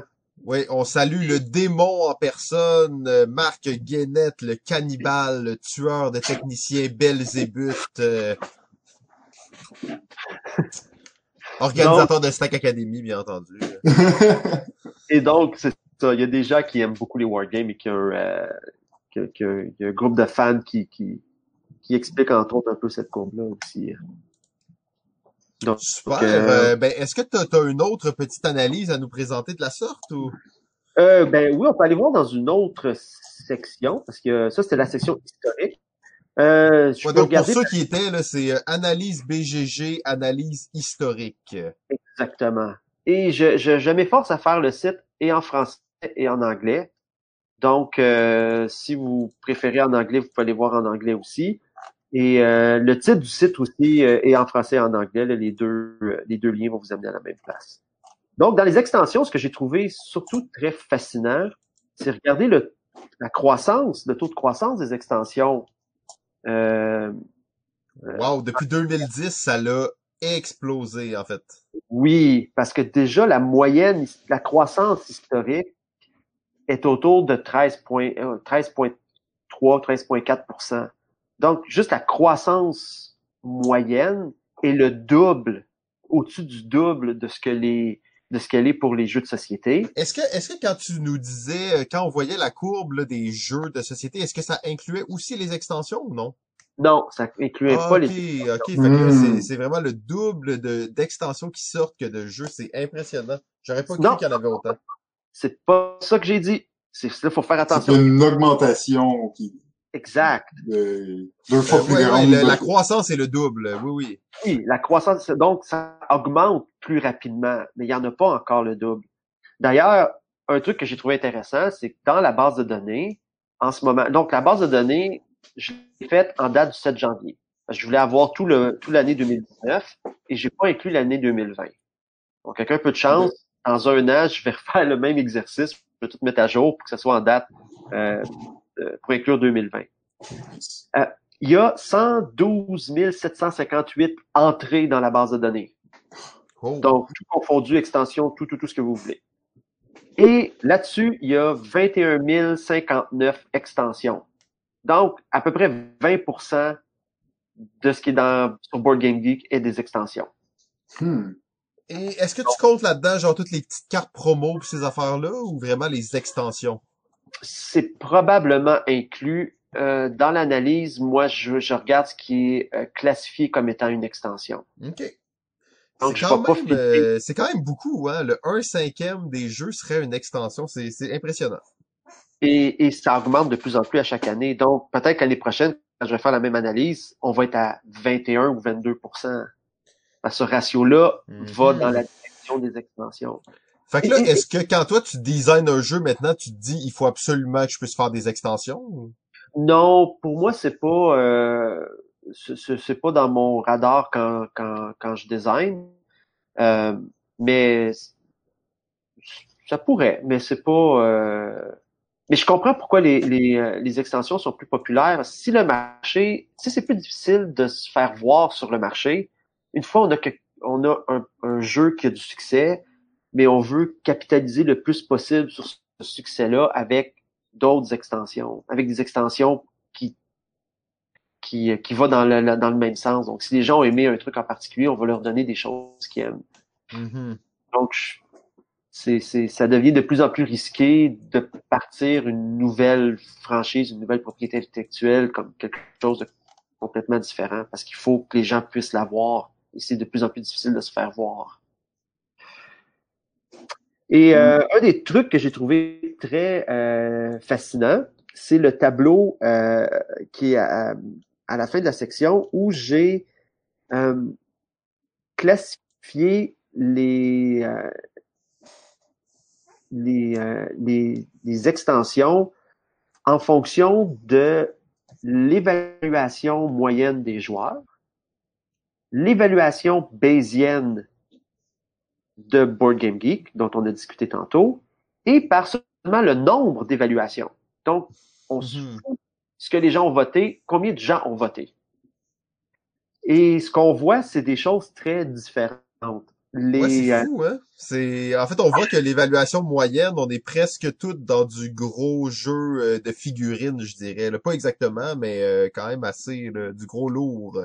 Oui, et des trucs parfois un peu exotiques. Il y a une, une, une map pour les aventuriers du rail faite par un fan pour euh, une map du Japon. Puis je sais pas c'est quoi Kitty Catalysm Personality, mais c'est Le dixième jeu, c'est la dixième extension, c'est quand même ça, tu sais. bon. Ben, à un moment il faut relativiser. C'est quand j'ai probablement toutes ces extensions-là ont une val- ont une note de 10 parce Ok. qu'il a pas suffisamment de gens qui ont euh, voté pour que la moyenne bayésienne embarque.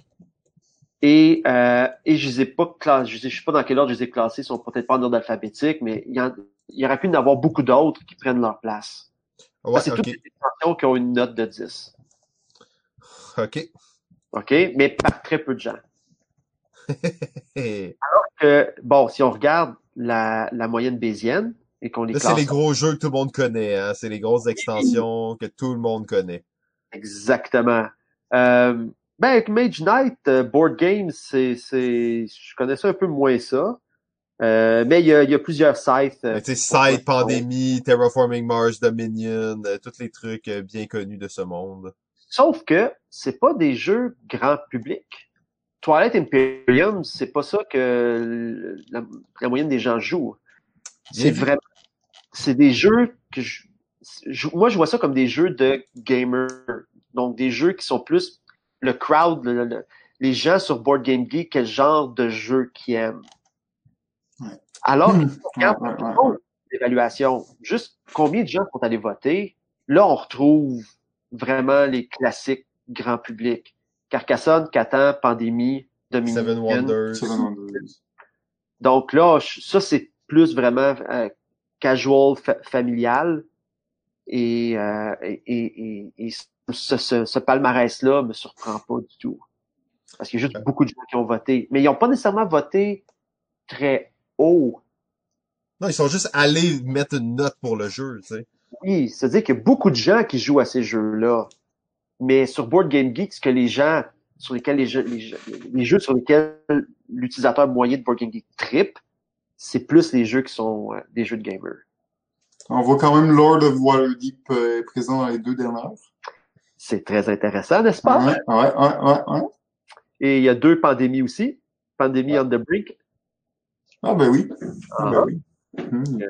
et tu vois que c'est des jeux qui se trouvent euh, un peu à la limite euh, du Ouais. comme plus familial et du gamer. C'est des jeux qui sont un peu entre les deux. Donc ça fait du sens qu'ils soient dans les deux catégories, je trouve. Oui, oui, il y a, il y a comme un- c'est comme un peu à l'intersection du diagramme de Venn pour rester dans les, Dans les graphiques. les graphiques.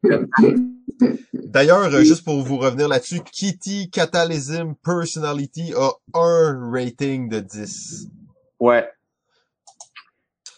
Fait que c'est la liste, comme je dis, ça aurait pu être beaucoup d'autres extensions qui auraient pu prendre leur place. C'est juste le principe que s'il y a moins que 30 personnes qui votent 10, la note du jeu est 10. Est-ce que ça veut dire que euh, dans l'histoire de l'humanité, ce jeu-là a ce niveau exceptionnel de design et d'appréciation? Peut-être que c'est pas autant que c'est euh, idiosyncratique, là, dans le sens que c'est des goûts personnels à ceux qui ont voté et qu'il y a un hard, il y a un hardcore fan de de, de Kitty euh, Catalysm Personality, exactement qui, euh, qui, qui remporte le palmarès.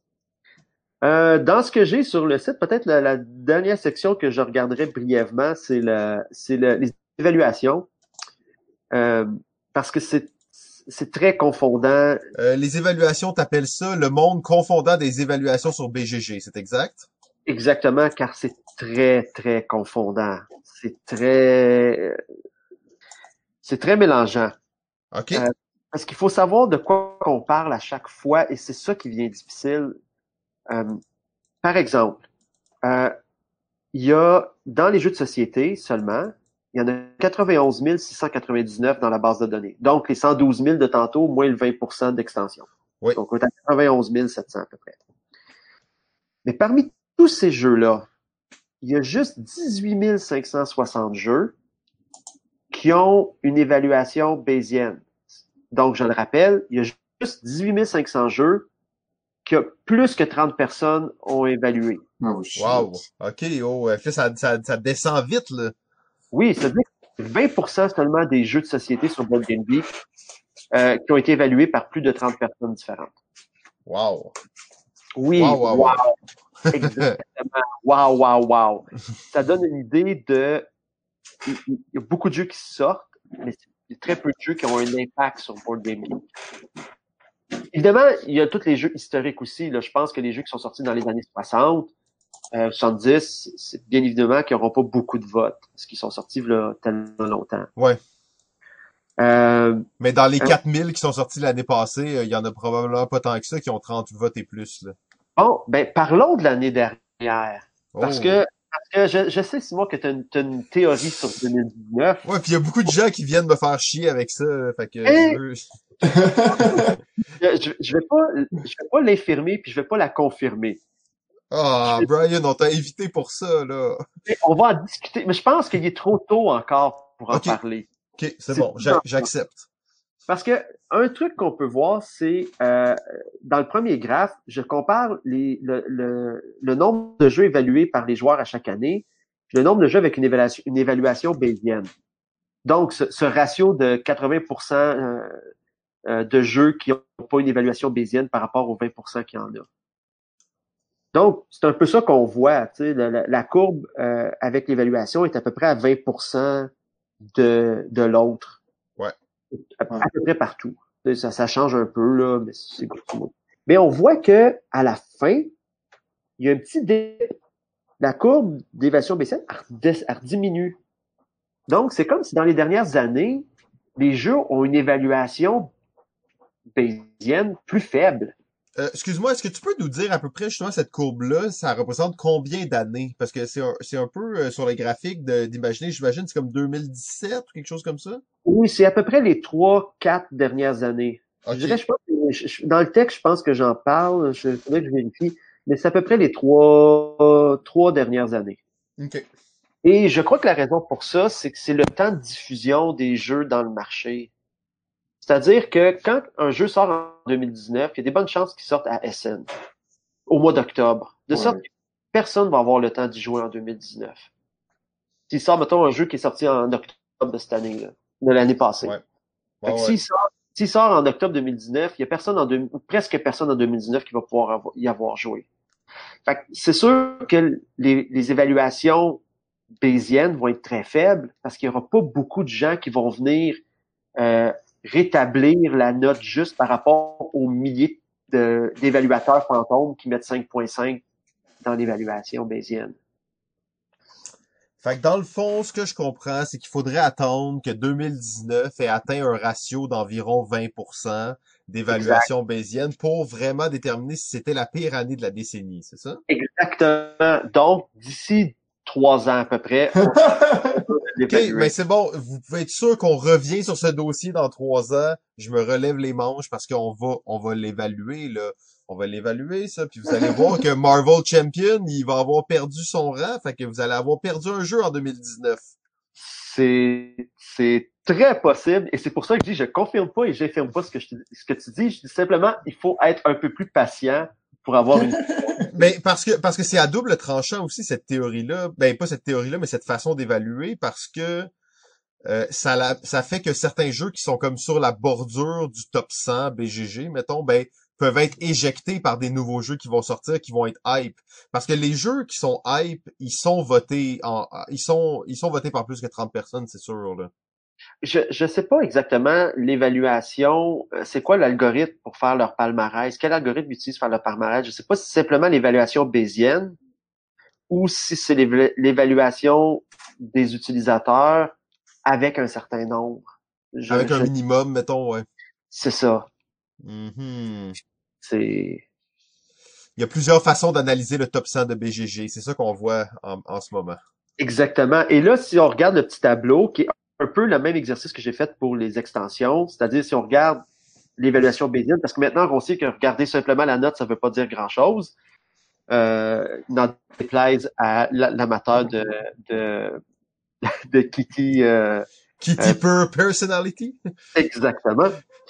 Euh, donc, l'évaluation Bayesian est nombre d'évaluations. Et on voit euh, que l'évaluation bayésienne, ça suit pas mal le palmarès de Board De BGG, ben ouais, c'est pas mal ça, en fait, hein. Ouais. Donc, Gloomhaven. Donc, si un jeu sort, faut qu'il y ait assez de masse critique pour renverser les, les, les, évaluateurs fictifs et rentrer dans le palmarès, mais qui est très différent de euh, juste du nombre d'évaluations, où là, on voit les jeux très grand public, là, Catan, Carcassonne, Pandémie, Seven Wonders, Dominion, Ticket Ride, Agricola, Puerto Rico, Codenames Small World. Et là, on remarque qu'il n'y a aucun euh, qui est dans les deux catégories en ce moment. Là. Donc, on est vraiment ailleurs. Là. Presque. Parce qu'il y a Pandémie Legacy saison 1 dans le palmarès Board Game Geek et dans le nombre d'événements, il y a Pandémie tout court. Oui, oui, oui. Pandémie, la plus grande franchise de jeux de société de notre époque. Et en plus, nous sommes à l'ère du COVID-19. un, truc que je trouve intéressant aussi, c'est que dans ce dans la liste des, des, euh, des jeux avec beaucoup d'évaluation, il y a Puerto Rico. Et ben... Pour les vieux comme moi qui se rappellent de Board Game Geek à, à ses débuts. C'était le top! C'était, il était dans le top très, très longtemps. C'était le top, indélogeable, indélogeable. Le numéro ah un pendant des années. Oui, et il a été finalement délogé par Agricola. Oh. Et ces deux-là se trouvent de, parmi les jeux qui ont le plus d'évaluation, mais ils ont été complètement éclipsés dans le top de ce qui est voté euh, en fonction d'évaluation bayésienne. Et moi, ma préférence, quelque part, je trouve que c'est plus représentatif le nombre d'évaluations parce que ça veut dire que beaucoup de gens l'ont joué et que l'ont aimé pour le meilleur ou pour le pire ou qui ont une réaction émotionnelle suffisamment forte pour aller l'évaluer sur Board Game Geek. Alors que si toi, tu avais le choix, mettons, un de tes jeux peut être premier sur BGG ou le plus évalué sur BGG, tu prendrais le plus évalué? Oui. Ah oui, définitivement. Mon, mon, mon cœur, c'est là, parce que ça veut dire que beaucoup de gens y ont joué et beaucoup de gens ont réagi assez pour le noter. Ben, on s'entend que dans cette liste-là, c'est toutes des classiques, là. Oui, c'est pour ça. comme, il n'y a pas de jeu obscur là-dedans, là. Tu quand tu te retrouves dans cette liste-là, c'est parce que ton jeu, c'est un classique, maintenant. c'est ça. Donc, c'est vrai, c'est vrai. C'est pour ça que quelque part, je trouve que le, le, top 100 de Board Game Geek est peut-être pas aussi représentatif que le top 100 des jeux qui ont le plus d'évaluation. Hmm, ben c'est vraiment euh, un point de vue intéressant sur euh, comment évaluer encore une fois toutes ces, ces, ces statistiques euh, incroyables de BGG. Là. Ouais, c'est difficile de s'y retrouver. Il faut être prudent quand on interprète des choses, mais mais il y a des il y a des il y a des trouvailles, il y a des constatations assez amusantes à faire. Et, et finalement, un des trucs que j'ai essayé de faire, c'est d'utiliser les, les, algorithmes de prédiction d'apprentissage machine pour déterminer qu'est-ce qui prédit l'évaluation d'un jeu euh, qui se retrouverait dans la boîte, donc qui n'est pas extérieur à la boîte du jeu. Oh, OK. OK, donc parce qu'évidemment, s'il y a beaucoup de gens qui veulent l'échanger ou sont sur la wishlist, ben c'est sûr que c'est prédicteur de l'évaluation, mais c'est un peu comme le serpent qui se mord la queue. Là. Mais si c'est juste qu'on prend ce qui est sur la boîte, et on se trouve que... des mécaniques, des thématiques, ces choses-là? Ou... Oui, mécanique, thématique, nombre de joueurs, durée, euh, tout, toutes les formations qui est définies seulement par l'objet lui-même. Et ça, on fait référence à quel graphique en ce moment là, que tu, quand tu nous parles de ça? table en bas complètement. Le tableau, ok, ouais, le parfait. tableau en bas. Et, et ce qu'on trouve, c'est euh, ce qui est le plus prédictif, c'est le nombre d'éditeurs mais c'est un peu biaisé parce que, évidemment, s'il y a plusieurs éditeurs qui ont décidé de le publier, c'est que le jeu était populaire. On est un peu dans le serpent qui se mord la queue, là. Oui, c'est, c'est, j'ai pris une, définition qui était ce qui se trouve sur la boîte et les trucs d'éditeurs se retrouvent sur la boîte. Et sinon, c'est le fait que c'est un jeu de stratégie, mais ça contribue seulement à 10% de la prédiction. Ce qui vient à dire qu'au final, il n'y a pas grand chose, il n'y a pas grand critère qui, qui marque assez pour dire que c'est ça que les gens veulent et c'est ça qui est gage de succès. Il n'y a pas de nombre de joueurs magiques, il n'y a pas de durée magique, de thème, de style, de, de nombre de mécaniques, de complexité, il n'y a rien de tout ça qui est, qui est un, un marqueur Significatif, là. sûr et significatif succès d'un jeu. Ça veut dire que le succès est ailleurs. C'est est-ce que c'est est-ce que c'est le- les ressources de marketing, comment le jeu est présenté, c'est-tu comment le jeu est produit, ça, ça peut être un paquet d'autres choses. Mais il semble pas avoir de, de trucs Euh, magiques. Je vois là-dedans, par contre, qu'il n'y a pas une donnée qui aurait été intéressante de voir, et c'est l'auteur du jeu. Bon, c'est c'est j'ai beaucoup d'autres trucs que j'ai le goût d'analyser. Il va y avoir d'autres sections qui vont se rajouter avec le temps.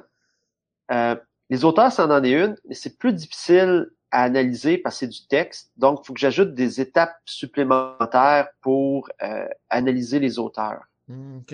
Je vais probablement faire une section uniquement pour ça. Oui, ben oui, ça, ça serait très intéressant.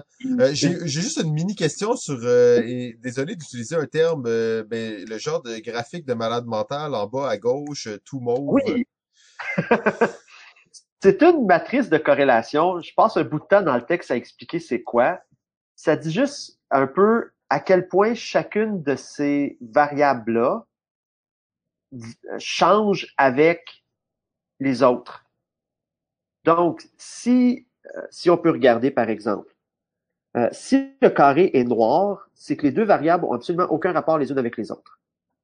Donc, le nombre maximal de joueurs, si je vais à l'intersection de max player, donc le nombre maximum de joueurs, et user rated, qui est le- le- l'évaluation, le nombre de joueurs qui ont évalué le jeu, mon petit carré est noir, ça veut dire que ces deux variables-là sont indépendantes.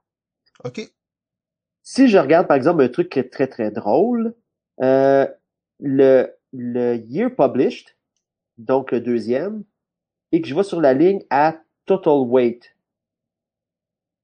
Donc, qui est euh, le nombre d'évaluations de la complexité du jeu euh, qui, qui, qui a été faite. Ouais. Donc, on voit qu'ils sont inversement corrélés. C'est-à-dire que euh, plus l'année de publication est élevée, plus le nombre de gens qui l'évaluent est faible. Qui est peut-être parce que c'est un truc qui est arrivé Hmm. récemment et que et que euh, ils n'ont pas eu le temps de le voter encore. J'en ai absolument aucune idée. Il y a des choses qui sont très naturelles. Le nombre de gens qui votent, donc user rated, donc le nombre de gens qui ont mis une note, c'est très positivement corrélé avec le nombre de jeux qui sont possédés par les gens. Oui. Parce que parce que s'il y a beaucoup de gens qui votent sur ce jeu-là, c'est qu'il y a beaucoup de gens qui en ont, qui le possèdent à la maison. Et donc, ces deux-là sont, sont parfaitement corrélés Mhm. près ensemble. Donc, c'est de même qu'il faut comprendre ce petit graphe-là qui Cool. est un peu hallucinant. ça fait des belles images. Et donc, euh, ouais, ben c'est ça. Fait que là, les, des trucs que je veux faire dans le futur, c'est, c'est justement l'analyse des auteurs, euh, l'analyse du nombre de joueurs. Je pense qu'il y a des choses intéressantes à voir en fonction du nombre de joueurs. Absolument, ouais. Kickstarter et Kickstarter. Et oui, et le prochain va être définitivement Kickstarter à la Nice. demande générale de GF. Euh, parce que il y a des choses très intéressantes. J'ai commencé à regarder des. Tu peux peut-être nous des teaser un petit peu, là, nous donner quelques informations cro- croustillantes? C'est combien selon vous de jeux ont euh, ont été faits en Kickstarter depuis le de- jusqu'à de- depuis la, la naissance de Kickstarter jusqu'à jusqu'au début de l'année? Donc, combien on le tag Kickstarter euh, sur BGG? C'est ça qu'on parle. On le tag crowdfunding sur BGG. Je Et qui ont été financés ou, euh, Comment? et qui ont été financés? Oui, parce que je crois qu'il faut qu'il ait été financé pour qu'il soit sur Board Game Geek. Je dirais 30, 27 000. 30, 27 000, OK. Jean-François? Euh, euh, euh, 15 000. Eh bien, c'est pas tant que ça. Ah, On est plus autour de 9 000. ah ouais. OK. Ok. 9139, mais de ces 9139-là, il y a, il y a 3120 extensions. Donc, le tiers de ce qui s'est fait des extensions Hmm. et 6019 qui sont des jeux euh, sur Kickstarter. bon, évidemment, si on prend tous les autres ensemble, c'est un petit peu plus que 9139. C'est 9699. Oh. Ce que je veux dire par là, c'est que il y a 9139 jeux sur Kickstarter qui sont sortis et il y en a 560 sur toutes les autres plateformes confondues. OK, OK.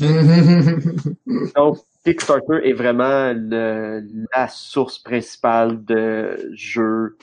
Euh, Crowdfunding. Wow. Oui. Quoi qu'il y a des trucs assez drôles, dont Spiel Schmiede et Zakram, je sais pas comment le prononcer, Zakramto. Spiele est une espèce de plateforme de, de, de, de, crowdfunding en Allemagne que pour les jeux de société. OK. Et l'autre, les, euh, et c'est la même chose, mais en Pologne. Hmm. Oh, Et, ça a euh, l'air hot, ça, les trucs polonais. On va faire des investigations là-dessus. Et au Canada, on peut être fier que sur Ulule, il y en a 21 qui ont projets qui ont été faits de jeux de société. Quand même. Quand même Ouais, pas pire. quand même. C'est euh, pas mal. Et euh, euh, oui, donc ça c'est pour le nombre de qui, qui s'est fait. Et là, ce que sûrement euh, vous intéresse, c'est la la, croissance.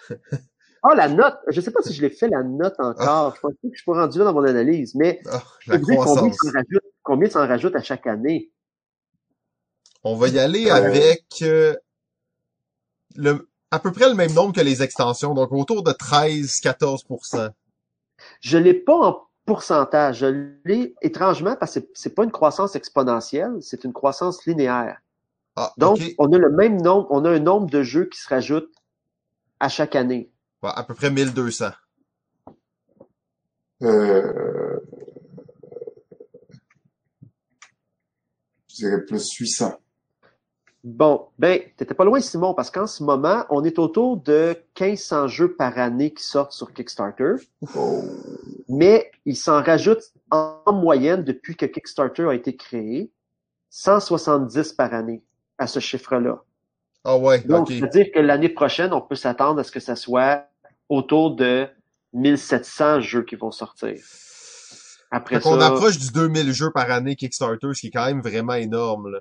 oui, d'ici euh, d'ici quelques d'ici quelques années, si on compare ça à combien de jeux sortent euh, euh, en ce moment de façon non Kickstarter, si je vais voir le graphe ici, on est autour de hmm, 4000, 4200 à peu près dans ces coins-là. Qui sortent, ouais, autour, on est autour entre 4 et 5 000 jeux. Autour de 4 000 jeux qui sortent par année, de façon traditionnelle. Sans les extensions. Donc, avec les extensions, ben, c'est 4 800, essentiellement. Ok, ok. Donc euh, Kickstarter prend quand même une grosse partie de ça. Oui, de plus en plus. C'est ça que j'avais vu dans, dans mon évaluation, c'est que ça augmentait constamment. là. C'est c'est constant cette euh, augmentation Oui. du nombre de jeux financés sur Kickstarter depuis le début. Là, et il s'arrête pas. Là. Un- ça augmente de façon, euh, de 170 jeux par année depuis sa création. Ouais, c'est ça. C'est euh, assez impressionnant. Oui. Donc, euh, c'est les prochaines analyses que vous allez pouvoir euh, voir Wow. sur, euh, quand, quand je vais avoir du temps pour rajouter ça, là, mais ça devrait être fait dans, dans les prochaines semaines.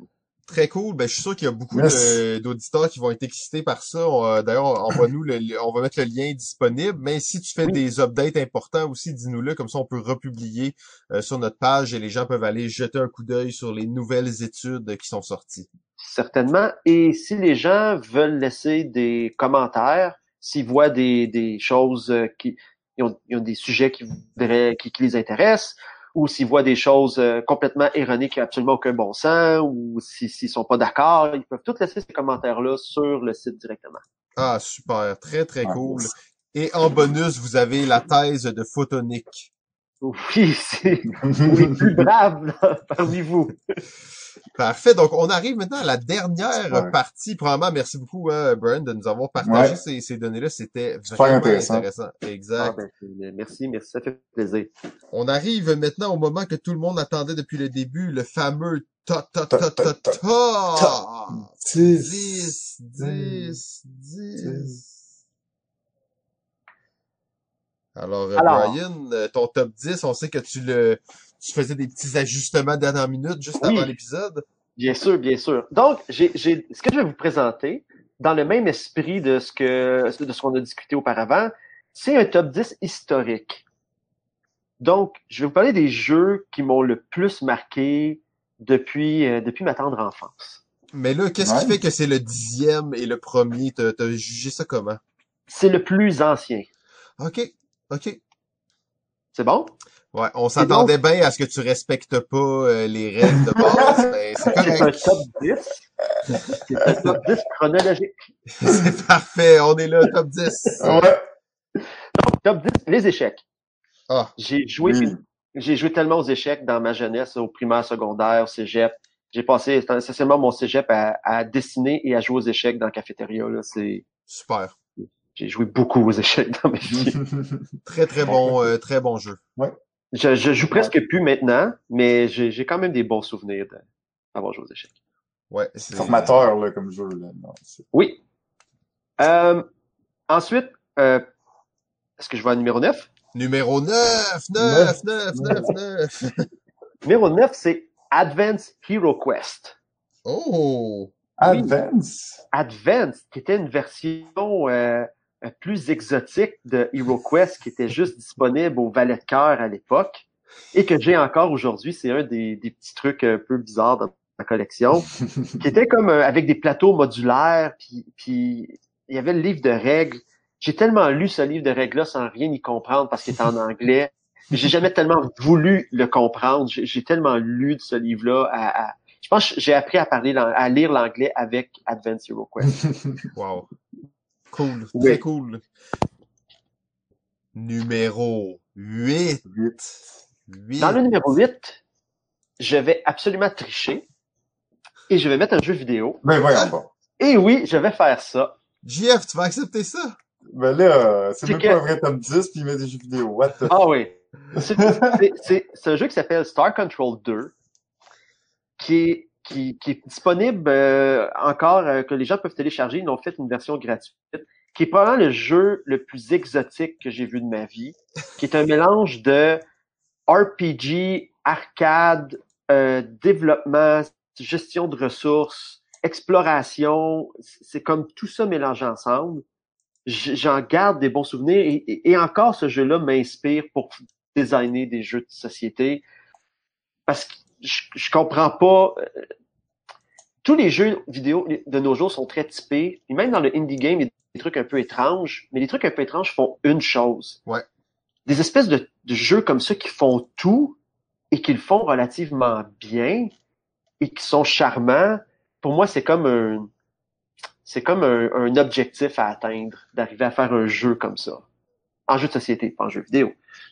C'est sûr que je vais aller l'essayer, par exemple. Ça a l'air Ah absolument cool. fucké. c'est sûr que là, ça a l'air un peu vieillot, là. Je sais pas sûr. si Ah oui, c'est, c'est sûr euh, que les graphiques sont vieillots, mais c'est hilarant, c'est tellement drôle, mais oui. Et voilà, c'était ça mon numéro 8 qui trichait un petit peu. Numéro 7. 7. Ah! c'est- 7, c'est Magic the Gathering. Oh, je savais pas que t'étais un joueur de Magic.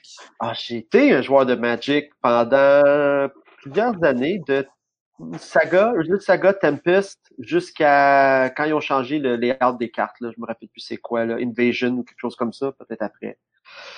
Et j'ai joué vraiment beaucoup. Je me faisais des decks puis tout ça. Puis du jour au lendemain, j'ai arrêté. Euh, parce que je me dis, tout ce temps-là que je passe à faire des decks de Magic, je, pourrais le passer à designer des jeux de société. et faire quelque chose avec ces designs-là. Cool. Fait que c'est comme ça que t'es devenu un auteur de jeu officiellement, c'est ça? Ben, je designais des jeux avant, mais euh, jouer à Magic m'a tellement montré comment un système pouvait être complexe mais jouable. C'est une Hmm. école fantastique pour voir des designs puis comprendre des designs. C'est Hmm. impressionnant. Très, très cool. Il n'y a pas beaucoup de compagnies de jeux qui ont un département de recherche et développement. Effectivement. Numéro 6. Ah. c'est- Six comme dans c'est ce qui prend. Oh, Oh, thématique. Ah, ça, ça c'est pour moi un bijou de design. Ok, c'est ton petit jeu de cartes euh, par excellence, là. Ce, ce jeu-là, je l'ai joué avec tellement de gens différents. Tu, tu, tu leur montres, ils comprennent pas parce que ça ressemble à rien. Tu sais, les gens qui jouent pas à des jeux de société, là. Ouais. Leur montre ça, sont un peu déboulessolés. C'est c'est quoi ce jeu bizarre-là avec des cartes? Mais vu que c'est juste des chiffres sur des, euh, sur des cartes, ils, ils comprennent parce qu'ils connaissent ça, des chiffres sur des cartes. Puis là, ils font une ronde, puis là, ils, quand, ils comprennent pas les deux, trois premières cartes qu'ils jouent, parce que ça fait juste s'additionner. Mais quand là, les rangées puis les gens commencent à ramasser des paquets de cartes, là, tout le monde comprend, puis tout le monde vient stresser, puis tout le monde trouve le jeu super le fun. Fait que, arriver à faire autant d'émotions avec si peu de règles, c'est, c'est- Mm. pour moi, c'est un bijou. euh. Oui, oui, oui. euh, D'ailleurs, c'est peut-être un des prochains petits jeux qu'on pourrait jouer dans nos séances euh, en direct, GF. Ouais, c'est moi j'ai jamais joué si je me trompe Ah, pas. ben là, ça va être Peut-être une peut-être bonne... euh, il y a longtemps, mais j'ai j'ai pas de souvenir. euh, je le connais, là, je, je, je sais c'est quoi les règles et tout. euh, j'ai une bonne idée, mais non, ça, ça me donne le goût. Ça me donne le goût. Numéro 5. Cinq. Numéro 5, c'est Attica de André Cassola Merkel, quelque chose comme ça, chez, euh, chez Amsin Gluck. Euh, Attica, c'est. Il y a beaucoup de gens qui le comparent au colon de Catan, alors je trouve que ça n'a absolument aucun rapport au colon de Catan. Mais c'est juste parce que c'est des tuiles en hexagone pour mettre des buildings dessus, mais c'est comme un jeu où on place des buildings avec les ressources dans nos mains et sur le board, mais quand le building est joué sur le board, il cache les ressources. Et c'est le premier qui joue tous ces buildings ou connecte les deux oracles. De sorte que le jeu, c'est une course. Il n'y a aucun point de victoire dans ce jeu-là. Et la mécanique très très cool, c'est que tu as des piles de buildings qui sont aléatoires. Et quand en piges un à ton tour, tu as le choix de soit jouer sur le jeu en payant les ressources, ou soit de le mettre sur ton plateau. Et le mettre sur ton plateau, ça coûte rien. Et dans le jeu, si tu joues les buildings à côté des buildings mères, c'est-à-dire, par exemple, je peux jouer le, le vignoble à côté de la, la- du, du, du verger, ben, le verger, le vignoble va rien me coûter. Je suis pas obligé de payer les ressources. De sorte qu'il y a une tension de, si je joue mon building tout de suite, il va me coûter des ressources de ma main et du jeu. Mais si j'attends, il va peut-être être gratuit. Mais si j'attends, je serai peut-être pas capable de le jouer parce qu'il y aura plus de place à côté du building à côté, euh, où, où je dois le placer. Il y a cette tension-là dans cette course-là de est-ce que je joue maintenant ou est-ce que je joue plus tard que, que je trouve euh, vraiment super. Ça m'étonne pas que ce soit euh, ton numéro 5, ça. C'est un jeu tellement comme élégant et simple. Euh, toi qui, s'il est en ton top 5, sûrement que tu y as joué beaucoup. Est-ce que tu trouves que ce jeu-là est, est meilleur à plus de joueurs ou à deux seulement? Euh, à 4, c'est je jouerais- à 4, c'est pas le fun. Ok. C'est trop, c'est trop long. Euh, deux joueurs, je trouve que le jeu brille à deux et c'est très bien à trois. Mais quatre, je trouve que ça pousse un peu la note. Ok. Cool. Numéro 4. Ah, Quatre. Un autre petit jeu de cartes qui s'appelle Port Royal. Oh, oh! Ah. Oh oui, moi, Port le- Royal, euh, un des convertis de Jérôme Cormier, j'imagine? Oh oui, exactement. C'est Jérôme qui est initié dans sa secte des, euh, de Port-Royal. Ce, ce jeu-là fait, fait deux trucs que j'aime beaucoup dans les jeux en général. Un push your luck, puis un engine building. Mm. Avec super bien intégré l'un avec l'autre. Et c'est aussi une course, parce que c'est le premier qui se rend à 12 points. Donc, course, engine building, euh, puis push your luck, là, ça, ça, ça tombe dans ma palette de goût. Là.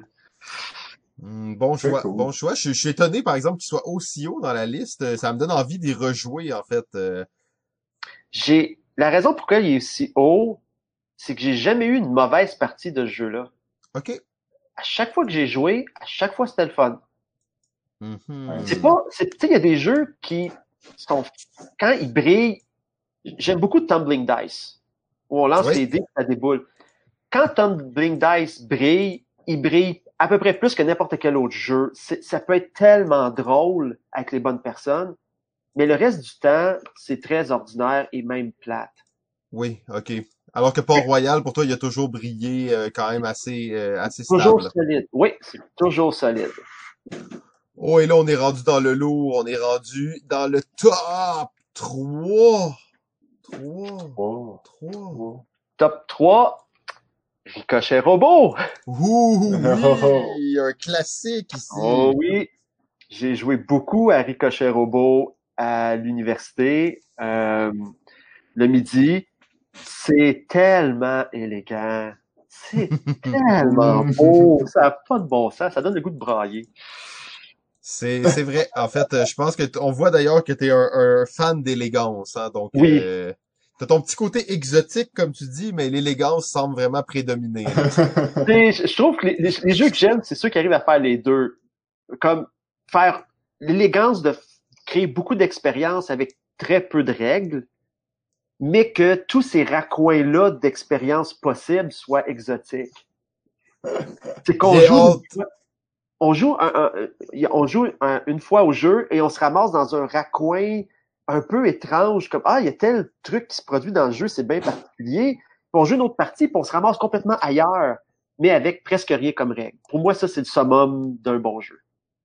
Ah, et là, j'ai bien hâte de voir ton top 2. 2. Top 2, poursuivant dans l'élégance, Transamerica. Je Oh. Non? Là, tu, là, tu nous, tu nous as perdu. Ben, en fait, moi, je connais même pas ce jeu-là, hein, donc euh, là, je, je m'en vais chercher comme tout le monde. Transamerica. J'arrête pas de casser les oreilles à Thomas avec Transamerica parce que c'est sur mon go-to game quand je veux faire des comparaisons d'élégance de, de, de game design. Transamerica, c'est un jeu de train où faut connecter des villes avec des petits bâtons sur une map faite avec des triangles. Oui. OK? On a, au début, on pige cinq cartes, qui sont cinq villes sur la map, une ville dans chacune des zones de couleur. Et à ton tour, tu poses un petit bâton ou deux. C'est-à-dire, la plupart du temps, tu en poses deux, mais les ponts puis les tunnels, on peut seulement en poser un. Et c'est le premier qui connecte toutes ces villes. C'est juste ça le jeu. Oh. Mais il y a une question de qui qui connecte qui à, à quel moment. Parce que si mon réseau que je suis en train de construire connecte à ton réseau, je peux utiliser ton réseau puis l'agrandir maintenant. Ah, Ah. J'aime jouer avec l'extension qui, qui a trois petits bâtonnets de couleurs par joueur, de la couleur du joueur, qui quand le pose, il y a seulement lui qui peut passer à travers ce chemin-là, ce tronçon-là. Donc, ça crée une asymétrie. C'est comme euh, ça, ça va dans un sens, mais pas dans l'autre. Mais Wow, ben, ça a l'air intéressant, en fait. ça s'explique, encore une fois, c'est comme c'est ce qui prend, j'ai testé avec plein de gens, ça s'explique en deux, trois minutes. Les gens comprennent tout de suite. C'est toujours stressant à savoir qui va connecter en premier. Et c'est un des rares jeux que tu joues à deux ou que tu joues à six et c'est à peu près la même expérience. Ok. Cool. Quand même assez... euh, Un jeu de qui me fait beaucoup penser à- aux aventuriers du rail, quand même. mais plus simple. Encore ok, ouais, c'est ça. On est plus rapide comme partie, plus simple. Ma copie que j'ai chez moi doit dater de, je sais pas, quand le jeu est sorti là, en 2000, Euh, 2001. 2001 à peu près. Et quand je suis allé à Origins l'année passée, Rio Grande vendait encore des Transamérica. Fait que c'est un classique, mais qu'on connaît pas, c'est ça? Exactement. Oh, et là, on arrive au, à la grande finale, le numéro uno. Uno. Oui, qui est un jeu semi-triché, Oh, qui est Star Realm. Star Realm! Oui. Wow. Euh, que, que, que je trouve, pour moi, c'est comme, ça a un peu comme Magic, le côté que ça peut aller dans toutes sortes de directions exotiques, mais c'est beaucoup plus simple et élégant que Magic. Magic, ça, ça prend comme, la, la marche est haute pour jouer à Magic. Ouais. Alors que Star Realm, c'est, c'est- pour moi, ça, ça, ça remplit le même besoin, c'est, le même plaisir, mais beaucoup plus simple, beaucoup plus élégant. Euh, je joue surtout sur ma tablette. Oh, oh, c'est là, de là la triche. Oui, parce que brasser les cartes, puis ça, ça, j'aime vraiment pas ça. Là. Les, les choses, c'est un peu laborieux, alors que sur la tablette, tout est brassé euh, automagiquement. De sorte que euh, j'ai joué, j'ai joué je sais pas combien de parties. J'ai joué des milliers de parties sur ma tablette. là. Ça, ça, ça a juste aucun bon sens. Ouais. Mais euh, quand il y a Mais d'ailleurs, l'application est très, est très le fun aussi. Hein? Tu peux jouer comme des, des missions, un peu des affaires comme ça. Donc, c'est quand même intéressant. Là. Ah, j'ai, oui, puis j'ai fait tous les campagnes à tous les niveaux de difficulté. J'ai, j'ai, sûr qu'une nouvelle extension sort, je l'achète. C'est, c'est, c'est le truc que j'ai, dans les dernières années, que j'ai probablement le plus joué. Ben, c'est un très bon choix. Hein. Euh, ça, a été, euh, ça a fait un gros buzz. Je pense que son temps a un petit peu passé. On en parle un petit peu moins que les dernières années, mais quand même, il y a eu une grande influence euh, au niveau des jeux de deck building et entre autres euh, une influence sur, euh, à, mon, à mon sens, sur le, le jeu Harry Potter Hogwarts Battle, entre autres, et sur bien d'autres euh, bien d'autres jeux euh, de deck building. Donc, euh, Je pense qu'ils ont leur... classique. Ouais, c'est ça. Je pense qu'ils ont leur, euh, ils ont leur niche. Ils sortent des extensions régulièrement. J'ai vu le Kickstarter l'année passée qui ont sorti euh, la version à quatre joueurs. Ok, de Star ouais. Realm. Euh, là, ils ont branché sur euh, euh, Epic. Epic Digital, qui est comme une version fantasy de Star Realm, un peu comme Hero Realm. C'est tous des jeux du même genre deck building euh, un contre un, euh, qui, euh, sauf qu'ils sont, sont, sont, sont plus élaborés. C'est un petit peu plus compliqué, euh, Epic. Et ils font des tournois en ligne. Donc, ils s'en vont un Mm. peu comme Magic vers ce, ce, ce format-là de faire des compétitions en ligne où les gens peuvent acheter des crédits pour jouer en ligne euh, les uns contre les autres. Très Bon cool. choix. Pour moi, ça, ça reste en fait probablement mon deck building pur préféré, celui que j'ai le plus joué aussi. Euh, je me rappelle des rides de métro dans le temps où on avait encore le droit de prendre le métro, où on jouait à Star Realm avec un, un ami du travail, donc c'était vraiment très très cool. Bon choix. Euh, très beau top 10, on voit qu'il y a une constance, hein? l'élégance, euh, le maître de l'élégance, je crois que ça pourrait être ça ton titre dans le futur. Avec quand même une touche d'exotisme, autant que possible. Ouais, ouais, mais tu sais, la touche d'exotisme, là, c'est un, un jeu vidéo obscur dans ton top 10. là. Euh, Il y donc, avait quand ben, même Advance Hero Quest qui était quand même aussi assez exotique. oui, oui, c'est vrai. Advance Hero Quest, je peux, je peux concéder que là, on est dans le plus, euh, dans le plus funky un peu. Euh, ben, en tout cas, Brian, c'était un plaisir de te recevoir, même si euh, on aurait aimé encore plus aller euh, à ta rencontre avec euh, en personne et tout ça. Je crois que ça a été quand même vraiment très très cool de te d'avoir le temps de te parler, de, de faire cet épisode-là avec toi. Euh, je suis persuadé que les gens vont beaucoup apprécier. Là. Ben, merci beaucoup de l'invitation. Et euh, je pense qu'on a fait euh, bien d'une situation qui est pas évidente. Et j'espère que oui, je trouve ça bien que vous continuez à faire les podcasts malgré la, la situation actuelle, justement pour donner euh, à tout le monde là, un, un- peu de un peu de réconfort puis que que de, de stabilité dans, dans en ces temps incertains. C'est très bien dit. Euh, on te souhaite la meilleure des chances dans tes dans ta dans ta carrière de d'auteur et dans tes nouveaux jeux qui vont sortir, bien entendu. On va garder euh, ça à jour et pouvoir faire des publications quand les jeux vont sortir officiellement, que les gens vont pouvoir se les procurer. Et aussi dans ta carrière de statisticien, euh, qui est vraiment intéressant. Euh, donc n'hésite pas à nous envoyer tes nouvelles études. Là, on va pouvoir faire euh, faire un suivi là-dessus aussi. Ouais, en parler, ça va peut-être nous donner des, des idées de, de sujets aussi à parler, tout ça. C'est c'est tout. euh, je je- j'y manquerai pas et toutes les suggestions sont les bienvenues. Super. excellent, euh, excellent. Sinon, ben, euh, JF, on en profite euh, quoi pour euh, Oui. le, le Instagram existe toujours? Est-ce qu'on est toujours sur Instagram? Toujours Instagram, Instagram, euh, on remercie les, les Patreons. Les Euh, Patreons, merci nous, beaucoup, euh, c'est très apprécié, surtout en ces moments difficiles que vous continuez à nous supporter, c'est euh, vraiment euh, très très cool. Oui, et surtout euh, rester au courant sur la page parce qu'on fait des lives beaucoup, surtout toi, Simon. T'es en frénésie de live en ce moment, donc euh, c'est le moment. C'est le moment de, de, de nous écouter live sur Twitch. Super, ben euh, Brian, je te souhaite une très bonne euh, fin de journée. À vous également. JF, euh, je te souhaite Merci. la même chose. Yes. Et euh, ben, on se retrouve la semaine prochaine. Ciao. Ciao.